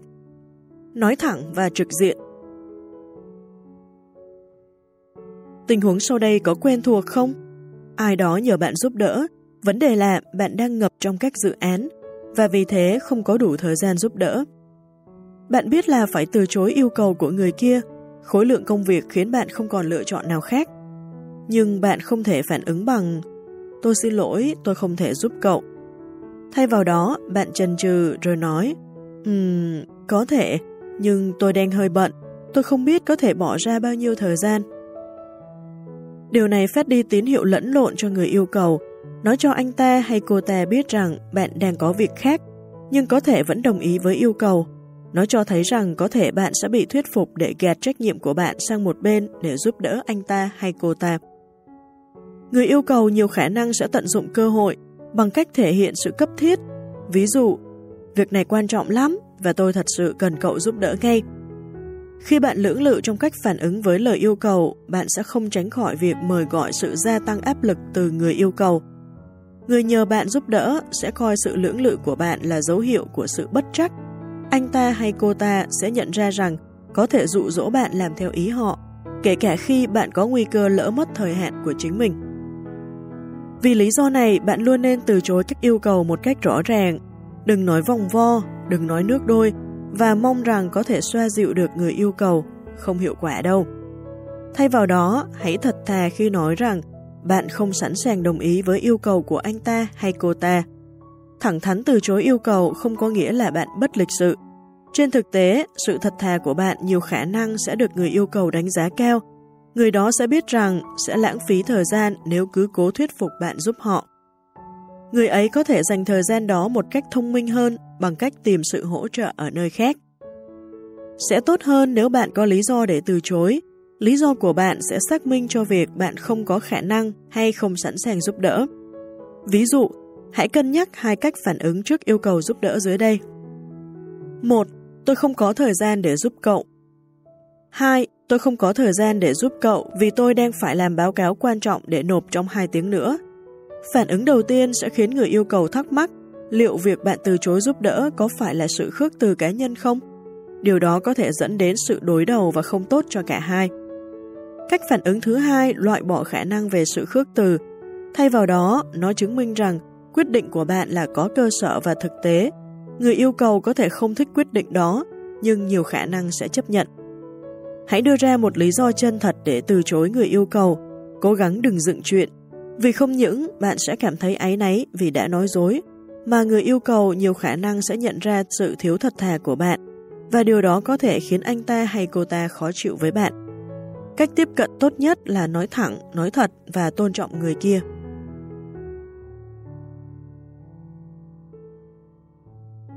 Chiến lược hai. Đừng câu giờ. Bạn có thể nhận biết khi ai đó đang câu giờ. Tương tự như vậy, người khác có thể biết khi bạn đang làm điều đó. Chẳng ai trong chúng ta có thể kín đáo như bạn nghĩ.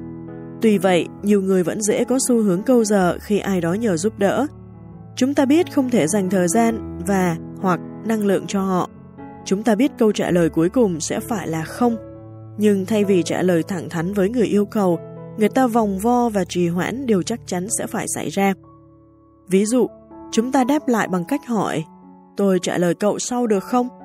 Hoặc nói với người yêu cầu rằng, để lúc nào rảnh tôi nghĩ sau nhé. Đôi khi chúng ta làm điều đó vì muốn lịch sự, chúng ta biết sẽ phải từ chối lời yêu cầu, nhưng không muốn người yêu cầu nghĩ rằng chúng ta khước từ anh ta hay cô ta. Chúng ta không muốn họ nghĩ là vì lý do cá nhân. Khi khác, chúng ta làm vì sợ hãi, chúng ta lo rằng nếu từ chối đặt nhu cầu của người yêu cầu lên trên nhu cầu của mình, thì sẽ dẫn đến sự đối đầu. Vì vậy, chúng ta câu giờ và mong rằng có thể giảm thiểu tác động của sự từ chối. Những lúc khác, chúng ta trì hoãn vì thực sự muốn giúp người kia, nhưng đang bận ngập đầu và không biết phải làm thế nào. Chúng ta câu giờ và mong rằng có thể tìm cách để vừa hoàn thành nhiệm vụ, vừa giúp được người yêu cầu. Không nên câu giờ vì một số lý do. Thứ nhất, nó khiến người yêu cầu mong mỏi theo. Nó khuyến khích anh ta hay cô ta kỳ vọng rằng bạn sẽ giúp đỡ, mặc dù có ít khả năng bạn có thể làm được. Khi người yêu cầu nhận ra rằng bạn không thể hỗ trợ và anh ta hay cô ta đã lãng phí thời gian, thì người đó rất dễ trở nên khó chịu. Thứ hai, việc câu giờ khiến bạn trở nên thiếu quyết đoán. Khi bạn không trả lời thẳng thắn bằng từ không, người yêu cầu có thể sẽ càng quả quyết hơn, vì tin rằng họ có thể thuyết phục để bạn đồng ý. Thứ ba, câu giờ làm giảm năng suất của bạn với việc kéo dài tình hình. Nó buộc bạn dành nhiều thời gian hơn cần thiết để từ chối lời yêu cầu. Khi ai đó yêu cầu bạn giúp đỡ và bạn biết sẽ phải từ chối yêu cầu đó, đừng câu giờ. Hãy nói thẳng và rõ ràng. Làm như vậy có thể sẽ không thoải mái, thậm chí nó có thể khiến người yêu cầu phản ứng một cách giận dữ. Nhưng bạn không thể kiểm soát được phản ứng của anh ta hay cô ta hay cảm xúc đằng sau phản ứng đó. Từ chối một cách thành thật thể hiện sự tôn trọng. Nó cũng tránh được việc yêu cầu đó lơ lửng trong đầu bạn như một đám mây đen, u ám.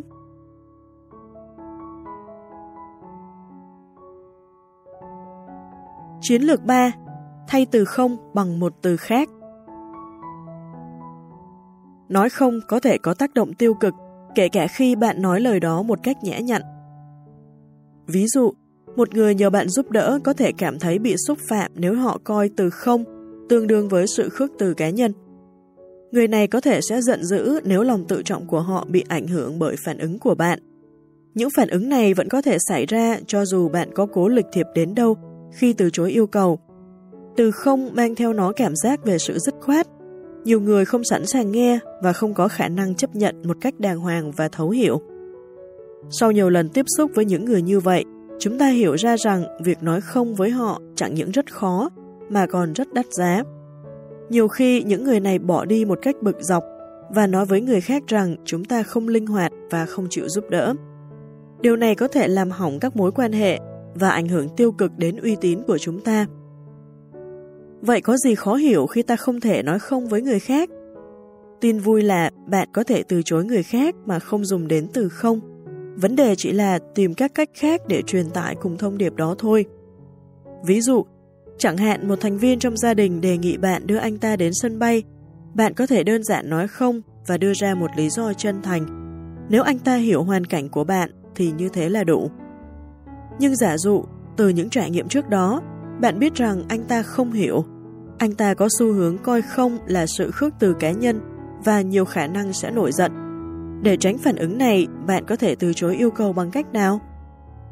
Dưới đây là một vài ví dụ.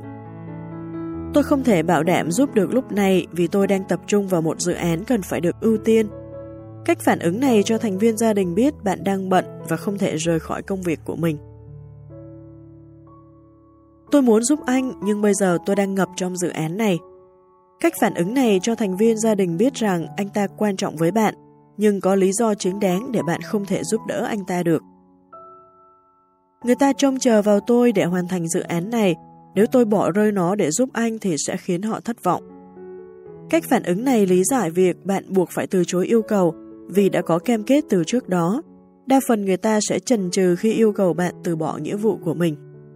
Hãy lưu ý rằng tất cả những ví dụ trên đều không dùng từ không. Nó là một từ rất khó để nói ra, vì nó là từ rất khó nghe. Từ chối yêu cầu bằng những cách có thể cho phép bạn tránh nói từ không, có thể giúp giảm thiểu tác động. Nó giúp bạn tránh khả năng đối đầu với người yêu cầu. Cách tiếp cận này sẽ hữu hiệu với bất kỳ loại yêu cầu nào. Nó cũng sẽ hiệu quả khi bạn được yêu cầu dành thời gian và công sức cho người khác. Chiến lược bốn. Cưỡng lại ý muốn tạo cớ. Tôi hiểu được sự cám dỗ đó. Ai đó nhờ bạn giúp đỡ, bạn không thể dành thời gian, vì thế buộc phải từ chối yêu cầu của họ. Nhưng bạn không muốn người đó nghĩ rằng bạn xua đuổi anh ta hay cô ta, vì thế bạn vội vã tìm ra một cái cớ. Ví dụ, tôi không thể đưa cậu ra sân bay vì xe của tôi đang để trong xưởng. Mai tôi không giúp cậu chuyển nhà được vì tôi đang đau lưng.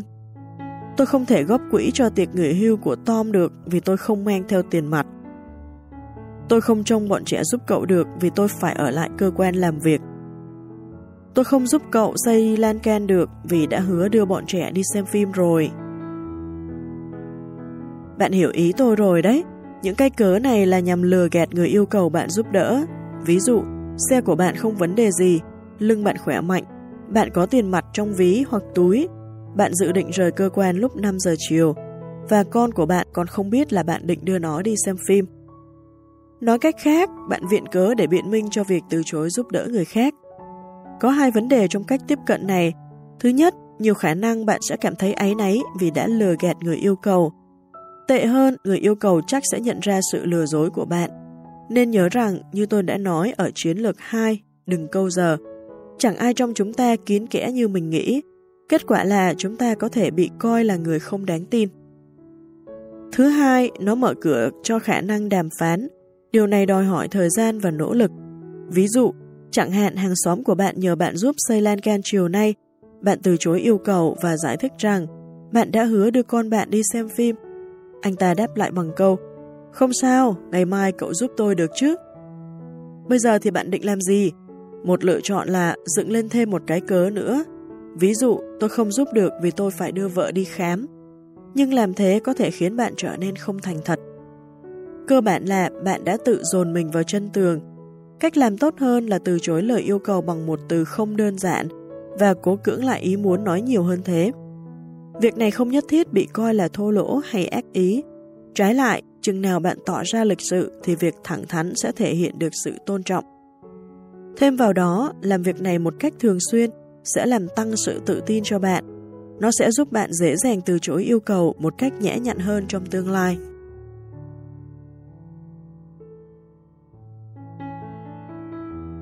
Chiến lược năm. Nhận trách nhiệm cho quyết định của bạn. Bạn có nhận thấy rằng nói tôi không thể khi người khác nhờ bạn dành thời gian, tiền bạc hay công sức dễ dàng thế nào không? Với một số người, phản ứng đó gần như là tự động, nó là một phản xạ. Chúng ta nói tôi không thể trước khi kịp nghĩ xem ý nghĩa của nó là gì. Trong hầu hết các tình huống, thực tế chúng ta có thể giúp đỡ. Khách quan mà nói, ta có khả năng làm điều đó. Chúng ta có thể dành thời gian, chúng ta có thể cho tiền, và trừ khi bị khuyết tật hay ốm đau, thì có thể bỏ ra công sức. Nhưng khi từ chối yêu cầu, chúng ta lại chọn nói tôi không thể.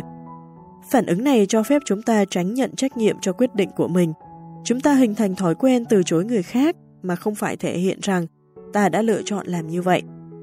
Tôi nghĩ rằng trong dài hạn, cách làm này sẽ có tác động tiêu cực. Nếu chúng ta tránh nhận trách nhiệm cho quyết định từ chối yêu cầu của mình, thì sẽ không bao giờ thực sự cảm thấy được sự tự chủ. Mỗi khi nói tôi không thể, chúng ta huấn luyện cho tâm trí mình phải tránh chịu trách nhiệm.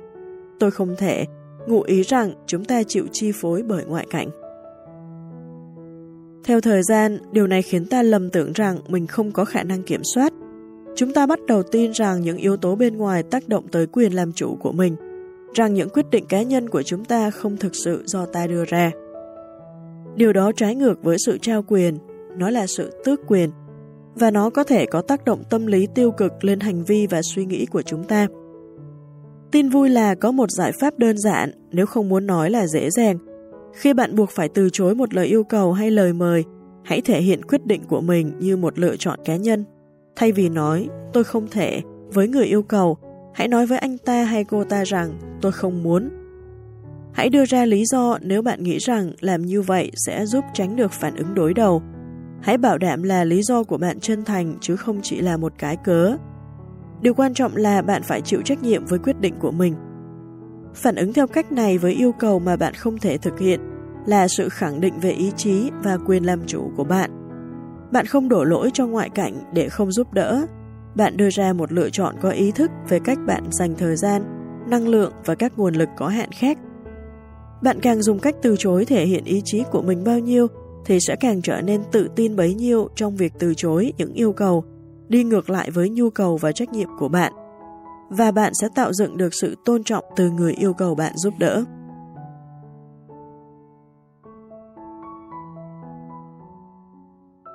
Chiến lược sáu. Đề nghị người yêu cầu hỏi lại sau.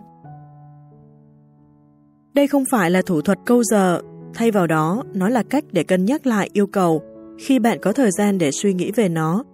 Nó cũng cho phép bạn đặt trách nhiệm cho người yêu cầu phải suy nghĩ về sự cấp thiết của lời yêu cầu của anh ta hay cô ta. Ví dụ, có một đồng nghiệp phiền phức xông vào văn phòng của bạn và tuyên bố, tôi thực sự cần cậu giúp đỡ với dự án này. Do bạn đang bận với công việc của mình nên không thể giúp anh ta vào lúc đó, nhưng bạn có thể sẽ giúp được vào lúc khác sau khi đã hoàn thành công việc của mình.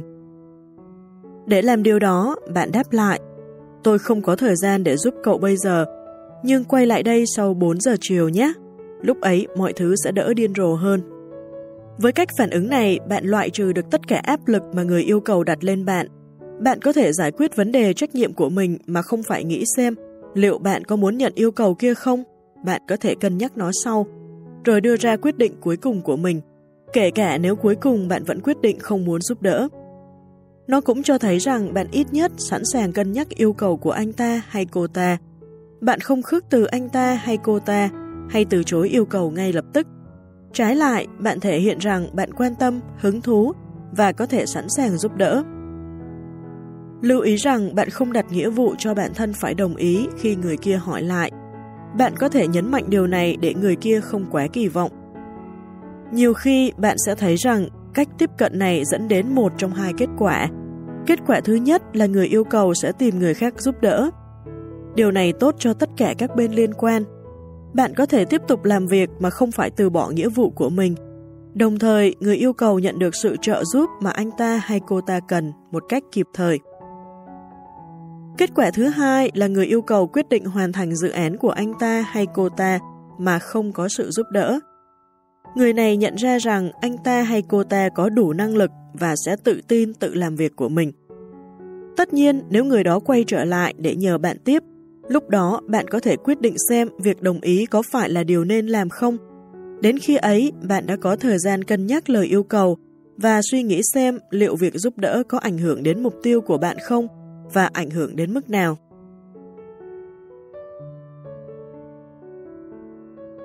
Chiến lược bảy.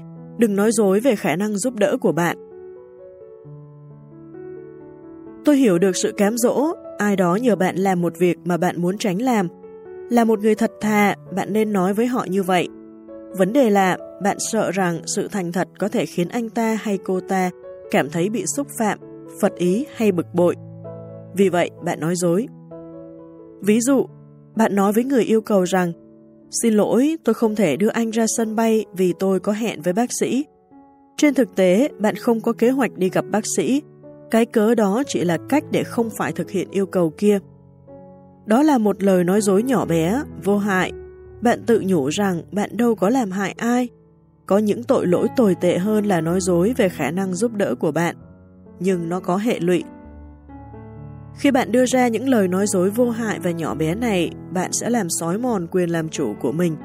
Bạn tự dạy mình phải lo sợ trước suy nghĩ của người khác về lý luận của bạn. Ví dụ, chẳng hạn lý do thực sự để bạn từ chối người yêu cầu đơn giản là bạn không thích phải lái xe đến sân bay.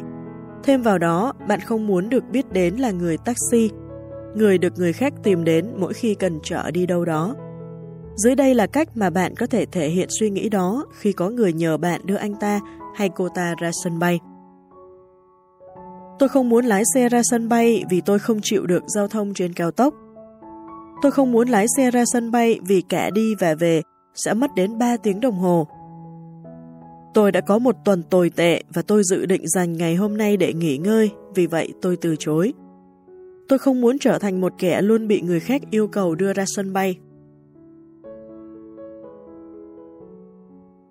Nhìn bề ngoài, những phản hồi này có thể hơi bất lịch sự, nhưng trái lại, bạn đã thẳng thắn, điều đó cho thấy sự tôn trọng.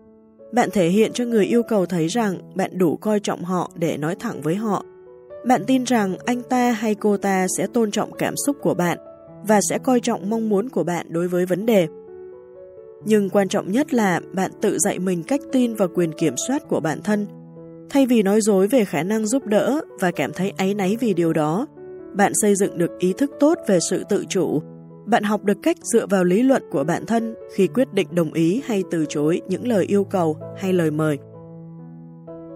Khi bạn xây dựng và tăng cường sự tự tin và quyết đoán này, bạn sẽ không còn lo lắng về phản ứng của người yêu cầu trước sự từ chối của bạn. Bạn sẽ nhận ra rằng chừng nào bạn từ chối yêu cầu một cách nhã nhặn, chân thực và tôn trọng, thì người yêu cầu phản ứng thế nào không phải là trách nhiệm của bạn.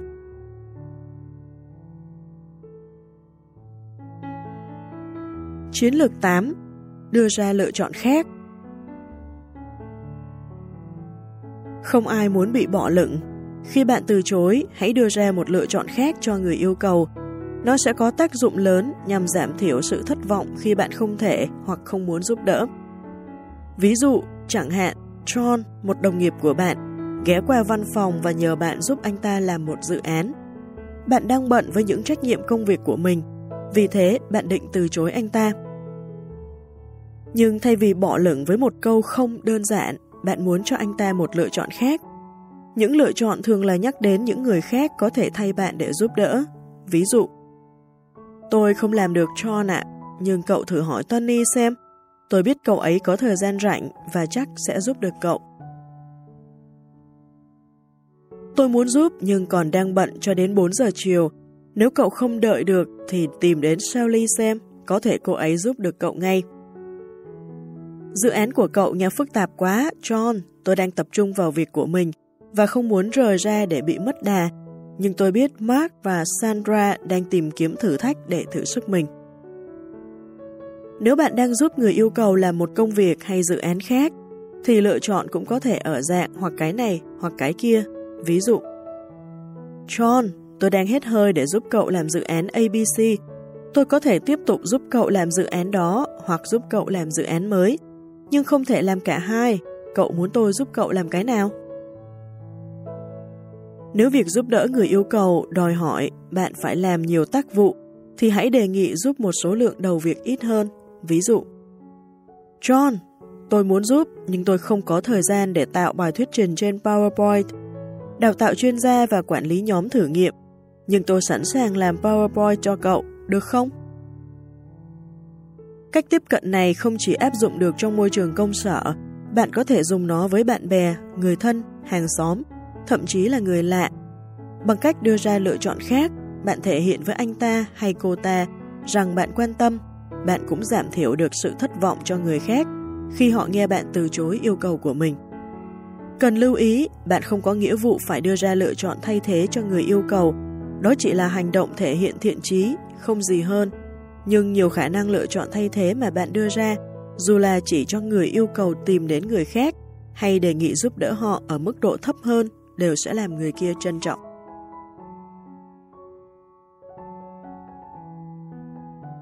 Chiến lược chín. Gợi ý một người khác phù hợp hơn. Đôi khi bạn sẽ nhận được những yêu cầu mà người khác sẽ làm tốt hơn. Việc từ chối những yêu cầu này sẽ tốt cho tất cả các bên. Bạn sẽ tiết kiệm được thời gian, có thể tập trung vào những dự án và lợi ích của chính mình.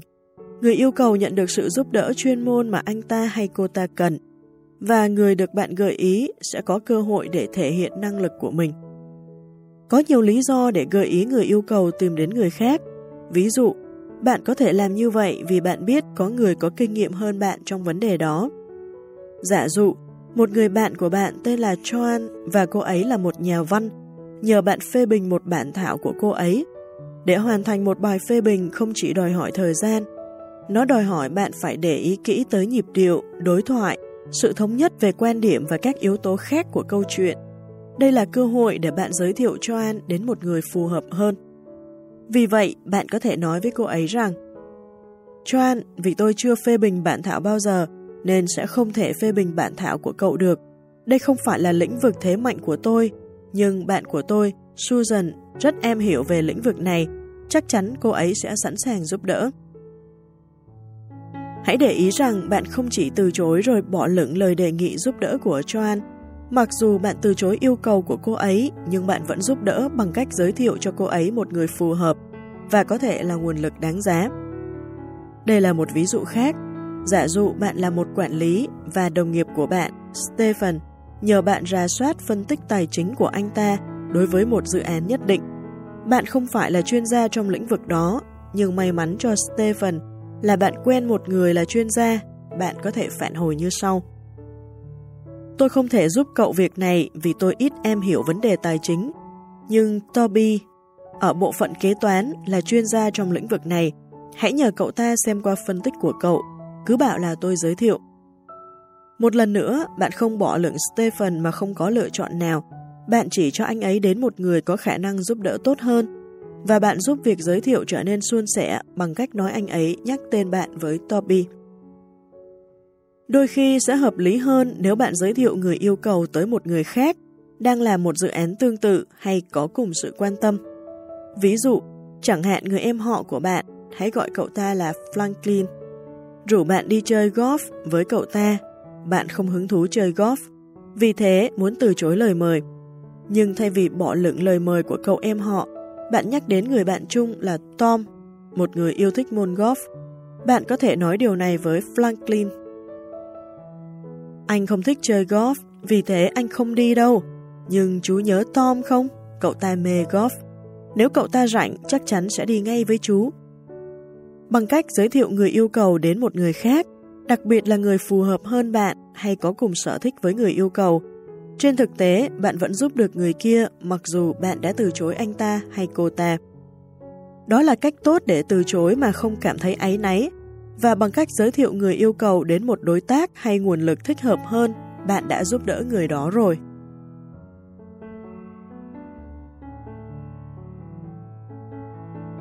Chiến lược mười. Mô tả sự bận rộn của bạn. Đây là một trong những cách từ chối yêu thích của tôi. Nó không tạo ra khoảng trống để người yêu cầu gây áp lực, buộc tôi thực hiện yêu cầu của họ. Đây là cách thực hiện nó. Giả dụ danh mục đầu việc của bạn tràn đầy những công việc và dự án chiếm toàn bộ thời gian trong ngày của bạn. Bạn biết trước điều này vì bạn đã quá giỏi trong việc ước tính thời lượng cần thiết để hoàn thành các công việc khác nhau. Bây giờ, giả sử một người bạn của bạn nhờ bạn giúp anh ta chuyển nhà, bạn đoán rằng việc chuyển nhà sẽ mất ít nhất ba tiếng. Không có cách nào để bạn chèn công việc đó vào danh mục đầu việc của mình. Bạn sẽ phải từ chối yêu cầu của người bạn kia. Một cách để làm điều này là đơn giản nói, tôi không có đủ thời gian để giúp cậu chuyển nhà, nhưng điều đó nhiều khả năng sẽ khiến người bạn kia cố gắng đàm phán. Thôi mà, chỉ mất một tiếng thôi, cậu có thể bỏ ra một tiếng mà, đúng không? Bạn có thể đáp lại một cách đúng đắn là, một tiếng á, phải mất ít nhất ba tiếng. Đến lúc đó, người bạn của bạn có thể sẽ nói, thế này nhá, cậu giúp tôi một tiếng đầu, sau đó cậu có thể đi. Và rồi cứ thế, bạn lời qua tiếng lại với người bạn của mình. Bạn có thể chấm dứt quá trình này bằng cách mô tả diễn biến công việc trong ngày của bạn với người kia và giải thích lý do vì sao bạn không có đủ thời gian để giúp đỡ. Ví dụ, bạn có thể nói, tôi sẵn lòng giúp cậu vào bất cứ ngày nào khác, nhưng hôm nay thì không được. Xem thời gian biểu của tôi mà xem, tôi có hai dự án lớn đến hạn vào năm giờ chiều. Mỗi dự án sẽ phải mất hai tiếng để hoàn thành. Hôm nay tôi còn có ba cuộc họp, mỗi cuộc ít nhất bốn mươi lăm phút. Có thể lâu hơn. Và đến chiều tôi có cuộc điện đàm, sẽ mất khoảng ba mươi phút. Và có lúc tôi sẽ phải thực hiện một số cuộc gọi, trả lời một loạt các email, rồi còn cố dành thời gian để ăn trưa. Tôi quả thực không có thời gian để giúp cậu chuyển nhà hôm nay. Để cách tiếp cận này có thể hiệu quả và không tội lỗi, bạn thực sự cần có một ngày bận rộn trước mắt. Nói cách khác, đừng dựng chuyện chỉ để tỏ ra bận rộn. Bằng cách mô tả chi tiết sự bận rộn của mình, bạn cho người yêu cầu biết rằng bạn có những trách nhiệm khác. Với bạn, việc từ bỏ những trách nhiệm đó không phải là lựa chọn. Trong khi đó, người yêu cầu không cảm thấy như bạn khước từ anh ta hay cô ta.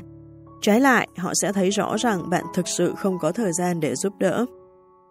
Rất ít người yêu cầu sẽ cố đàm phán hay đòi hỏi bạn giúp sau khi họ hiểu bạn đang phải làm những gì.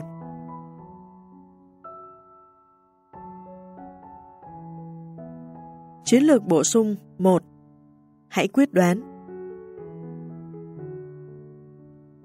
Chắc chắn bạn sẽ gặp phải những người không chấp nhận sự từ chối.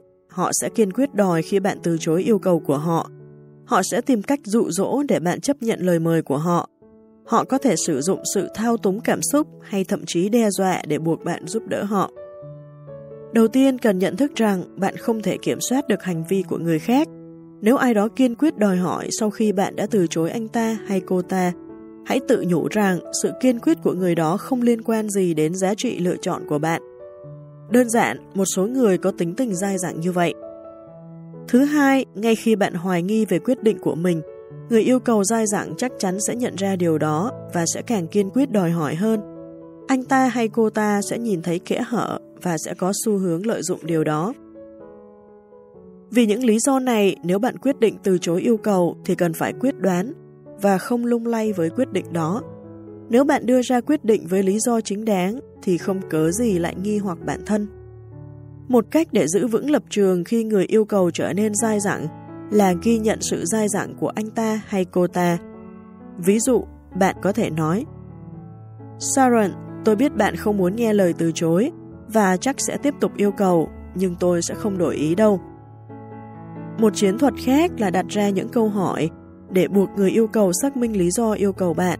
Ví dụ, bạn có thể hỏi, cậu đã nhờ ai khác giúp chưa? Hoặc, vì thiếu chuyên môn nên tôi không phải là lựa chọn tốt nhất để giúp cậu làm việc này. Cậu đã thử hỏi Carl hay Janet, hai chuyên gia của chúng ta chưa? Đôi khi, người yêu cầu sẽ kiên quyết hỏi, kể cả khi bạn đã từ chối một cách rõ ràng và sẽ không đổi ý. Người này sẽ cố đàm phán với bạn. Anh ta hay cô ta thậm chí sẽ đòi hỏi bạn phải nêu lý do từ chối giúp đỡ. Trong những tình huống đó, sẽ không sao nếu bạn tỏ ra quả quyết hơn. Đừng sợ khi phải phản kháng lại. Ví dụ, bạn có thể đáp lại như sau. Nghe này, Sam, tôi sẽ tiết kiệm thời gian cho cậu. Tôi sẽ không giúp cậu làm dự án này và tôi có thể bảo đảm rằng tôi sẽ không đổi ý đâu. Bạn không nên cảm thấy có lỗi khi phản ứng theo cách này. Cách này không hề thô lỗ. Đơn giản là bạn nói thẳng cho người yêu cầu biết rằng anh ta hay cô ta đang phí hoài công sức để buộc bạn thay đổi quyết định. Có thể người yêu cầu sẽ bất ngờ khi bạn nói thẳng như vậy. Cần lưu ý rằng cách phản ứng này không nói lên rằng quyết định của bạn là đúng hay sai. Đó chỉ là một phản ứng mà bạn không thể kiểm soát được. Việc kiên định từ chối yêu cầu còn có thêm một lợi ích nữa. Khi bạn làm một cách thường xuyên, người ta sẽ dần nhận ra rằng không thể thao túng, đe dọa hay gây áp lực để bạn đổi ý.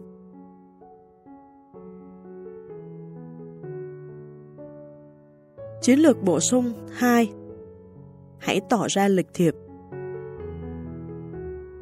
Rất khó để giữ thái độ lịch sự khi người yêu cầu tỏ ra thô lỗ và đòi hỏi. Có thể bạn sẽ muốn ăn miếng trả miếng để cho anh ta hay cô ta thấy rằng bạn không dễ bị lợi dụng. Chẳng dễ gì để có thể kìm nén mong muốn ấy. Nhưng điều đó cũng rất quan trọng nếu bạn muốn kiểm soát được cách người khác đánh giá về mình. Nếu phản ứng một cách bất lịch sự, bạn có thể gây ảnh hưởng tới sự nghiệp của mình hay mối quan hệ với người khác. Ví dụ, chẳng hạn bạn phản ứng bất lịch sự với một đồng nghiệp vừa nhờ bạn giúp đỡ, anh ta hay cô ta có thể đánh giá bạn không chuyên nghiệp và chia sẻ quan điểm đó với những người khác trong văn phòng. Giả dụ, một thành viên trong gia đình mời bạn dự tiệc và bạn từ chối bằng một lời nói mỉa mai, ở mức tối thiểu, cảm xúc của anh ta hay cô ta sẽ bị tổn thương.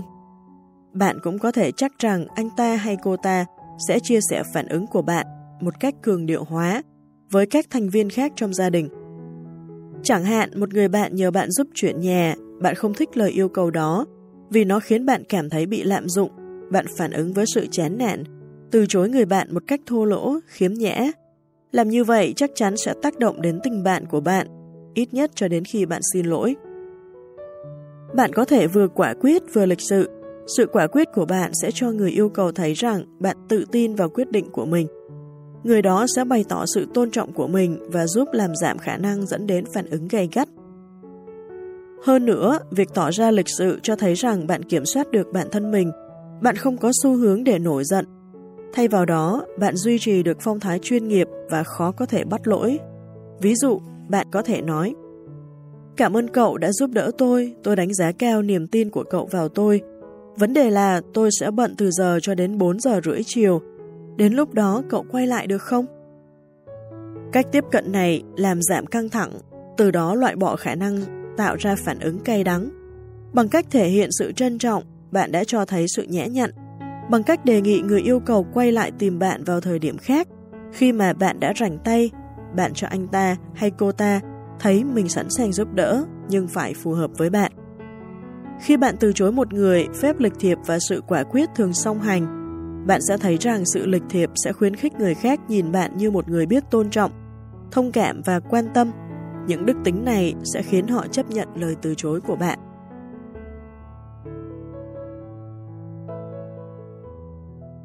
Chiến lược bổ sung ba. Đối mặt với nỗi sợ bỏ lỡ cơ hội.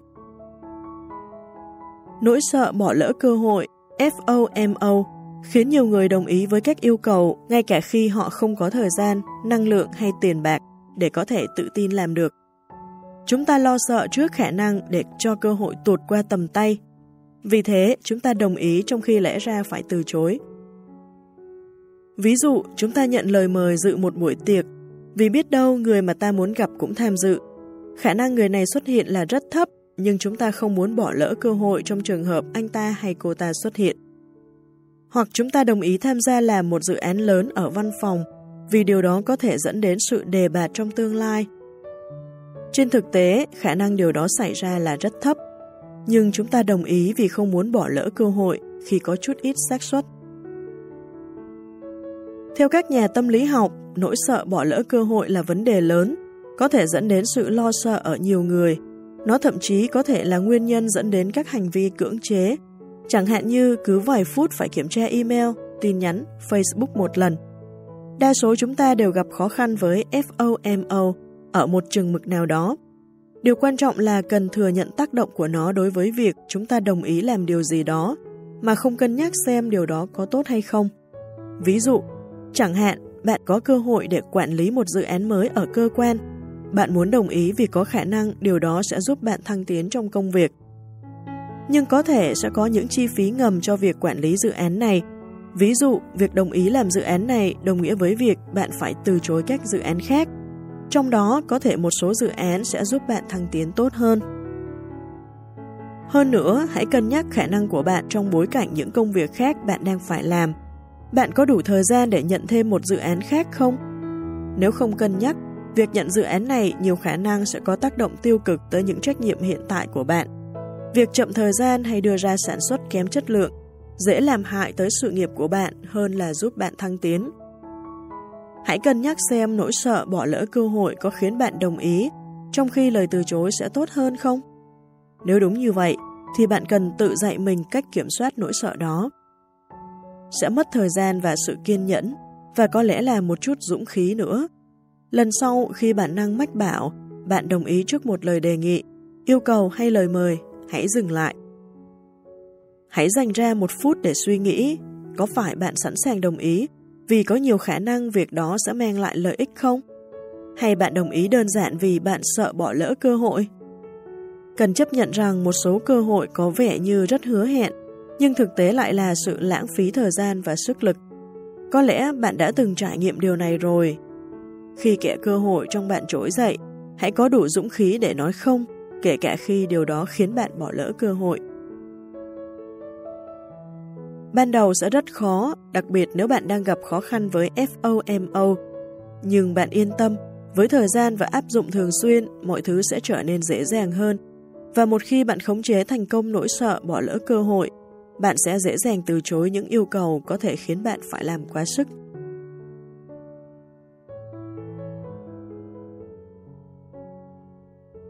Chiến lược bổ sung bốn.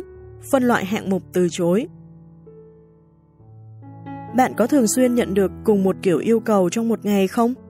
Đến khi có người nêu yêu cầu với bạn, phản xạ đầu tiên của bạn có phải là từ chối không? Nếu đúng, chiến lược này sẽ tiết kiệm được cho bạn một khoảng thời gian tương đối. Nó cũng sẽ ngăn người yêu cầu khỏi trở nên giận dữ vì việc bạn từ chối giúp đỡ sẽ không bị coi là sự khước từ cá nhân. Đây là cách làm. Giả sử đồng nghiệp của bạn thường xuyên nhờ bạn giúp làm dự án liên quan đến kế toán. Những dự án đó nằm ngoài phạm vi trách nhiệm công việc của bạn, nhưng đồng nghiệp của bạn biết rằng bạn đã tốt nghiệp đại học ngành kế toán, vì thế bạn được coi là một nguồn lực có kiến thức. Vấn đề là họ tìm đến bạn để nhờ vả quá nhiều, đến mức nếu thực hiện những yêu cầu đó, thì bạn sẽ không thể thực hiện trách nhiệm của mình. Một giải pháp là đưa ra quyết định rằng bạn sẽ không bao giờ giúp đồng nghiệp với các dự án liên quan đến kế toán.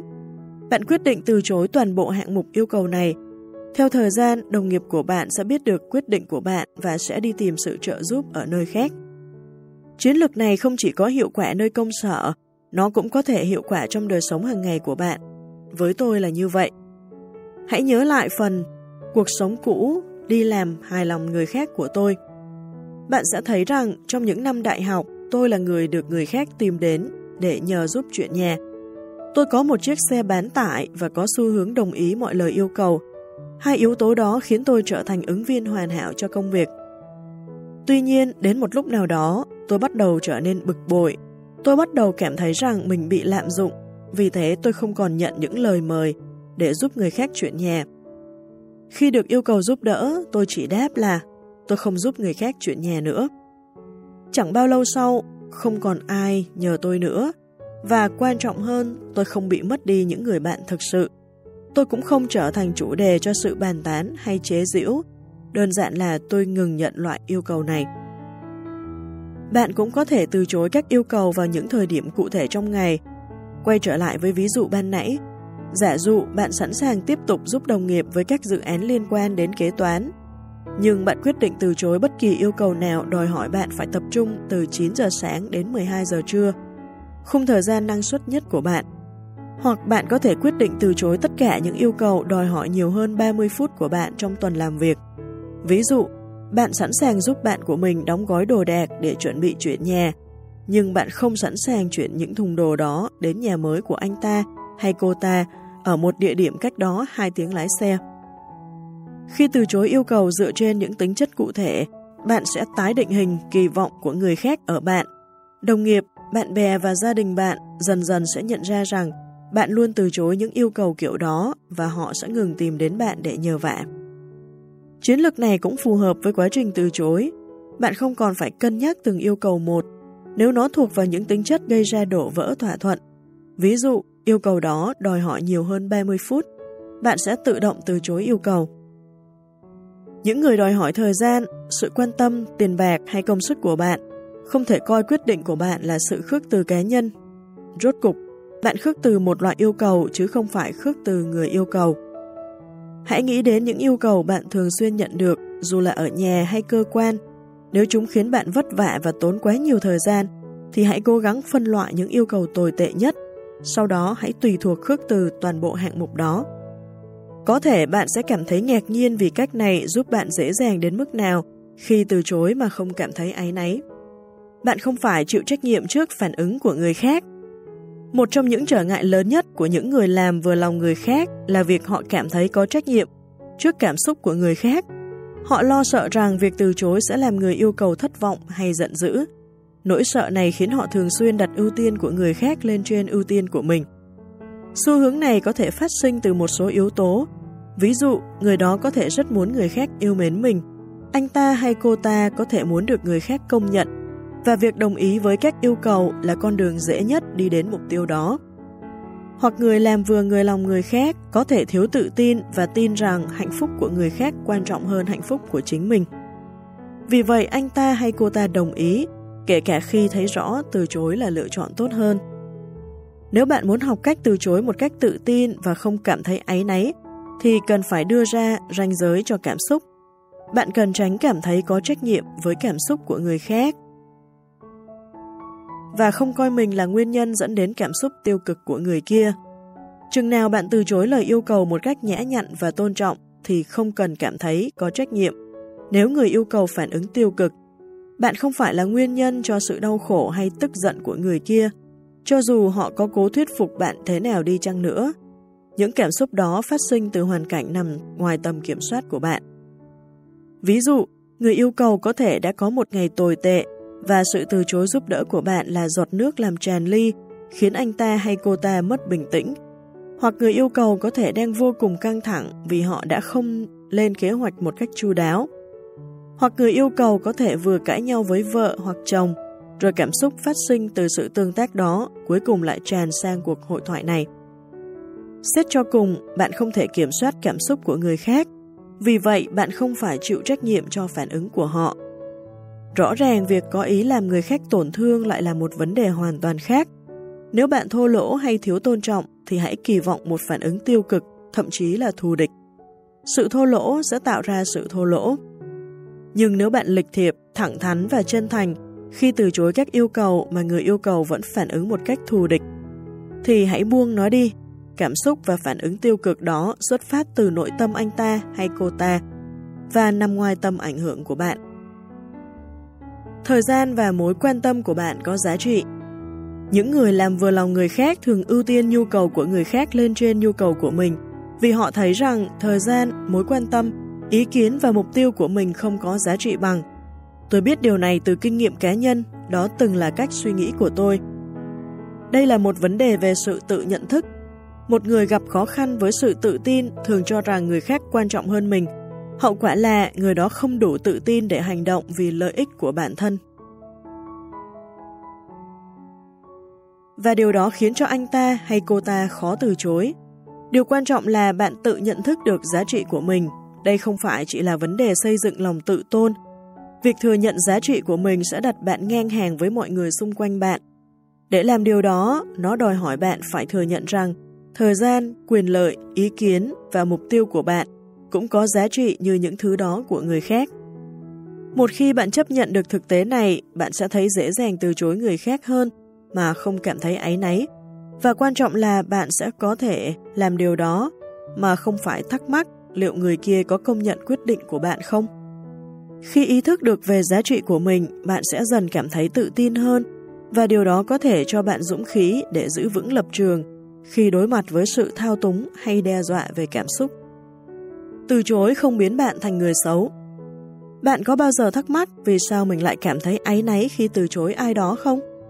Không phải vì bạn là người xấu, cũng không phải vì bạn làm điều gì sai trái hay vượt giới hạn với người yêu cầu. Đó là phản xạ hình thành theo thói quen. Nó hằn sâu vào tâm trí của bạn sau một thời gian dài bị giáo huấn. Hãy nhớ lại khi bạn còn bé, bạn còn nhớ lúc ấy từ chối dễ dàng thế nào không? Bạn không lo lắng về cảm xúc của người khác. Bạn cũng không bận tâm với phép xã giao. Nếu bạn không muốn làm một việc gì thì chỉ cần nói ra, và bạn không vòng vo hay lúng túng tìm lý do. Bạn phản ứng bằng một từ không, đơn giản và chắc chắn.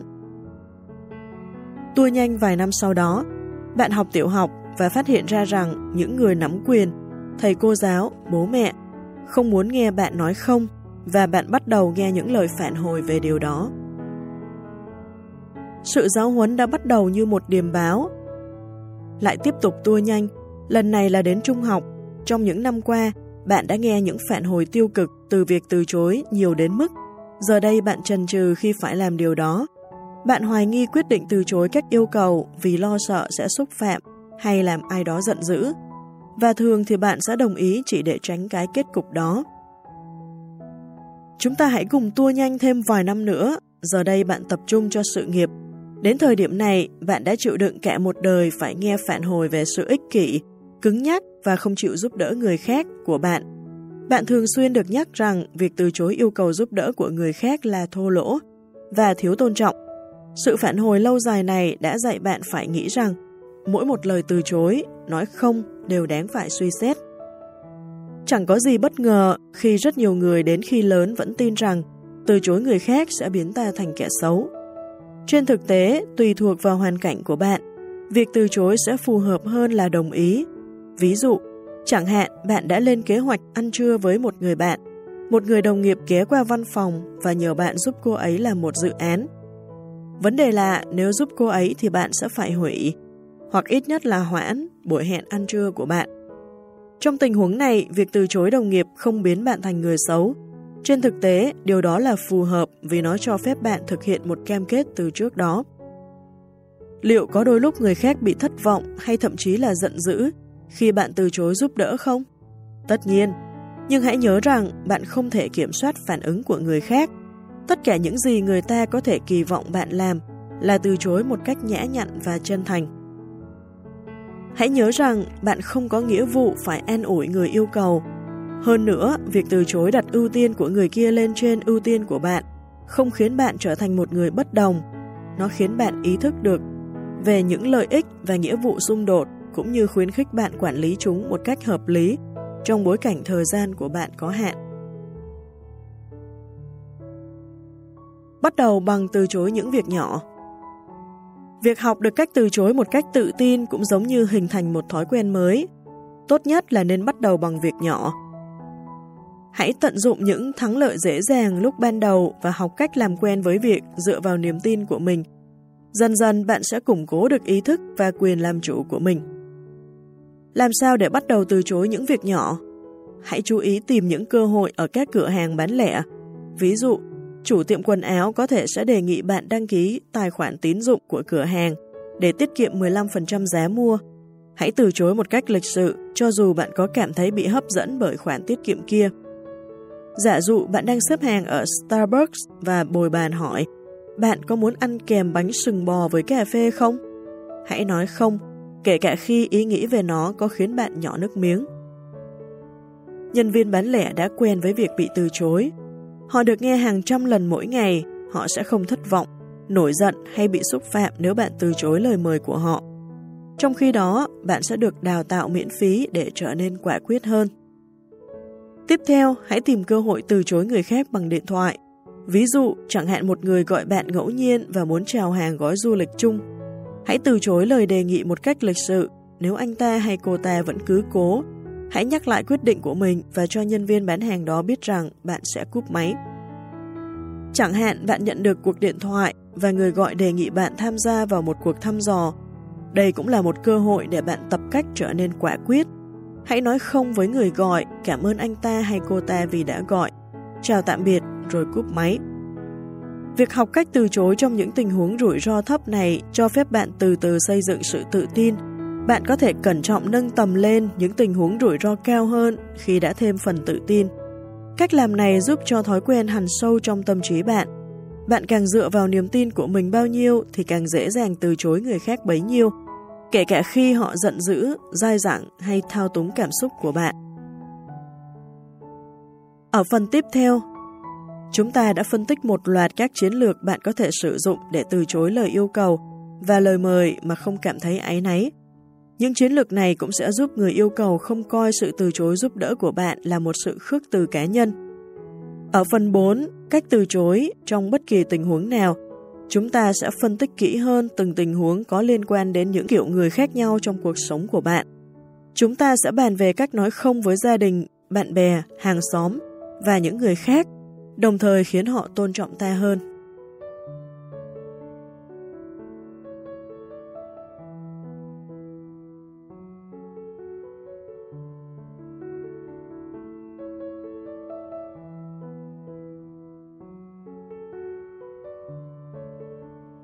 Phần bốn. Phần bổ sung. Cách từ chối trong bất kỳ tình huống nào. Khả năng từ chối một cách tôn trọng và khéo léo là một trong những kỹ năng quan trọng và giá trị nhất mà bạn có thể phát triển. Nhưng đôi khi sẽ khó để nói không với một số người nhất định trong cuộc sống của chúng ta. Có thể bạn không gặp khó khăn khi từ chối yêu cầu của đồng nghiệp, nhưng sẽ lập tức khuất phục khi có người thân nhờ giúp đỡ. Có thể bạn từ chối được hàng xóm mà không cảm thấy áy náy chút nào, nhưng lại vô cùng khó khăn khi từ chối bạn bè. Hoặc có thể bạn có xu hướng giúp đỡ khách hàng của mình hơn, có thể đó là sếp của bạn, hoặc có thể là một người lạ mà bạn thấy buộc phải giúp đỡ.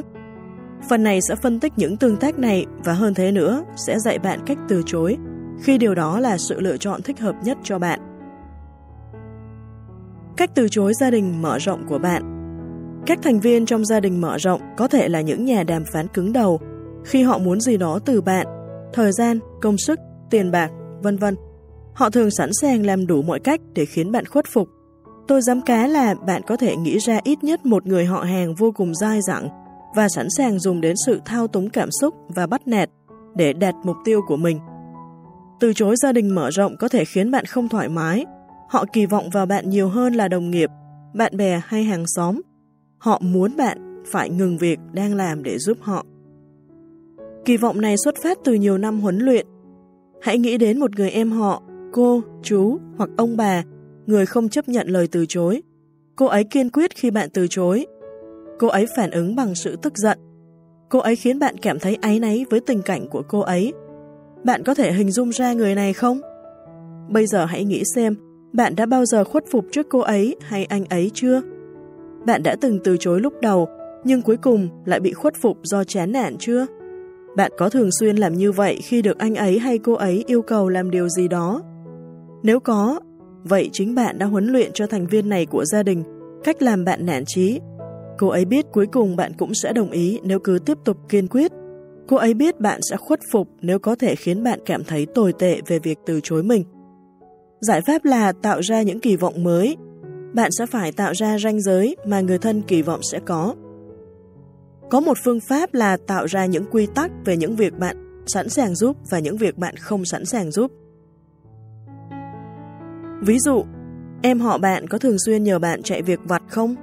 Nếu có thì hãy tạo ra quy tắc không việc vặt. Chú bạn có thường xuyên nhờ bạn sửa xe không? Nếu có, hãy tạo ra quy tắc không sửa xe. Một thủ thuật khác là tạo ra những quy tắc về thời điểm bạn giúp đỡ. Ví dụ, hãy công bố rằng bạn sẽ có thể giúp đỡ người thân vào chiều thứ bảy hàng tuần. Thời gian còn lại trong tuần là dành cho bạn, vợ hoặc chồng và con cái. Bạn cũng có thể buộc những người thân dai dẳng và thao túng để lại tin nhắn. Ví dụ, khi họ gọi bạn để nhờ vả, hãy để cuộc gọi đó vào thư thoại. Khi họ gửi email cho bạn, hãy chờ một thời gian trước khi trả lời.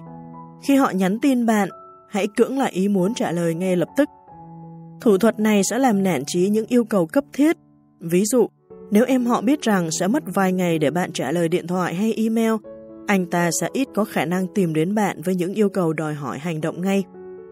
Những biện pháp này được thiết kế để tái khởi động những kỳ vọng của gia đình đối với bạn. Người thân của bạn lúc đầu có thể thấy bị xúc phạm. Họ thậm chí có thể có biểu hiện thù địch. Nhưng với thời gian và sự nhất quán, họ sẽ biết được rằng bạn không phải là người dễ khuất phục mà họ vẫn từng kỳ vọng. Cách từ chối bạn đời. Nếu bạn thường xuyên đồng ý với bạn đời hay người yêu, việc từ chối có thể sẽ giống như rón rén đi qua bãi mìn. Từ chối một yêu cầu có thể dẫn đến xung đột và nếu hai người không kiểm soát, có thể nhanh chóng vượt tầm kiểm soát. Là người trưởng thành trong một mối quan hệ yêu thương, chúng ta học được từ kinh nghiệm rằng việc đồng ý, theo nhiều cách, là sự thể hiện tình yêu, lòng tin và chấp nhận người yêu cầu. Nhưng điều đó có nghĩa là bạn phải luôn luôn đồng ý không? Vì bạn đã đọc đến tận phần này của nghệ thuật từ chối, có lẽ bạn đã biết câu trả lời của tôi. Từ chối nửa kia của mình không chỉ là cần thiết trong một số trường hợp, mà còn có thể tăng thêm giá trị cho mối quan hệ của chúng ta. Hãy để tôi giải thích. Một trong những điều kiện tiên quyết của một mối quan hệ lành mạnh, cho dù đó là quan hệ giữa bạn bè, đồng nghiệp hay người thân, là sự tồn tại của những ranh giới rõ ràng. Nhiều người cho rằng ranh giới cá nhân là cách để tạo khoảng cách với người khác, điều đó cũng hợp lý, nhưng ranh giới có giá trị lớn hơn trong bối cảnh mối quan hệ của bạn với bạn đời hay người yêu. Ranh giới giúp ta hiểu người mình yêu thương rõ hơn, chúng khuyến khích ta nhìn bạn đời và người yêu như những cá nhân đặc biệt với những cảm xúc, đam mê và sở thích đặc biệt. Chúng giúp ta phát hiện ra nhu cầu của người kia dễ dàng hơn. Để làm điều đó, chúng ngăn ta sử dụng sự áy náy hay thao túng để đạt điều ta muốn. Khái niệm về ranh giới cá nhân vận hành trong cả hai chiều. Khi bạn tạo ra ranh giới với nửa kia của mình, bạn truyền đạt được tính cách cá nhân, những điều bạn không thích, ý kiến và niềm tin của mình. Việc duy trì những ranh giới đó, tức là làm theo niềm tin của bạn, sẽ tạo ra sự tôn trọng. Sự tôn trọng sẽ làm giảm nhu cầu sử dụng cách bắt nạt hay thao túng cảm xúc. Khi bạn từ chối, bạn đời hay người yêu của bạn sẽ không nghĩ phản ứng của bạn là vô cớ. Anh ấy hay cô ấy sẽ có xu hướng cho rằng quyết định của bạn là có lý do tốt và sẽ chấp nhận nó. Vì những lý do trên, bước đầu tiên để học cách từ chối bạn đời là xác định được những điều bạn không thích, những ý kiến và niềm tin của bạn. Sau đó, hãy xác định ranh giới để thể hiện điều đó. Ví dụ, chẳng hạn, bạn không thích phải làm việc với xe cộ. Hãy tạo ranh giới để nhấn mạnh sự né tránh đó. Bây giờ, giả sử bạn đời nhờ bạn kiểm tra xe của cô ấy vì nó phát ra tiếng lạ, bạn có thể đáp lại: "Em biết đấy, anh ghét phải kiểm tra xe lắm, nhưng anh sẵn sàng mang nó đến xưởng cho em." Hoặc giả dụ bạn không thích những buổi ca nhạc ồn ào, náo động. Nó khiến bạn đau tai và lo lắng cho sự an toàn của mình. Giả sử bạn đời rủ bạn đi cùng anh ấy tới một buổi nhạc heavy metal, bạn có thể đáp: "Cảm ơn anh đã rủ em, nhưng em không muốn đi, em không thích loại hòa nhạc đó." Từ chối bạn đời hay người yêu trong những tình huống mà bạn thực sự không muốn tham gia khiến bạn trở nên rất mạnh mẽ. Hơn nữa, khi bạn làm theo niềm tin của mình thì sẽ củng cố được sự gắn kết, tôn trọng giữa hai người. Cách từ chối con bạn. Rất khó để từ chối trẻ em. Là cha mẹ, bạn muốn chúng được vui và cảm thấy đủ đầy. Bạn cũng muốn cho chúng cơ hội được trải nghiệm những điều mới mẻ. Vì vậy, cuối cùng bạn đồng ý với chúng nhiều hơn cần thiết. Áp lực từ bên ngoài cũng đóng vai trò nhất định. Chúng ta không muốn bạn bè và gia đình nghĩ rằng chúng ta quá khắt khe. Và ở nơi công cộng, chúng ta không muốn người ngoài và người qua đường nghĩ rằng mình là kẻ độc tài, không khoan nhượng. Vì thế, chúng ta đồng ý khi lẽ ra phải từ chối. Trong khi đó, trẻ em nhanh chóng biết được nó có thể được làm những gì. Trực giác chúng mách bảo rằng chỉ cần thao túng cảm xúc vừa đủ, áp dụng vào đúng thời điểm là có thể biến không thành có. Một số đứa trẻ học cách sử dụng điều đó theo cách có lợi cho mình. Dưới đây là một ví dụ. "Tối nay con ngủ ở nhà Sarah được không ạ?" "Không." "Bố mẹ chẳng bao giờ cho con làm gì vui cả. Có lúc bố mẹ làm con giận đến mức muốn la hét." "Thôi được rồi, đừng lên cơn, con có thể ngủ lại nhà Sarah." Việc bạn khuất phục sẽ dạy cho đứa trẻ rằng khi bạn từ chối, đó không phải là lời cuối. Nó có thể thuyết phục để bạn đổi ý. Và một khi khả năng đó tồn tại, bạn hãy kỳ vọng rằng con bạn sẽ kiên định và tính toán để làm được điều đó. Từ chối trẻ con đồng nghĩa với việc đặt ra những ranh giới rõ ràng. Bạn cần nói rõ những điều bạn cho phép chúng làm và những điều bạn không cho phép làm, và đặt ra những kỳ vọng một cách tương ứng.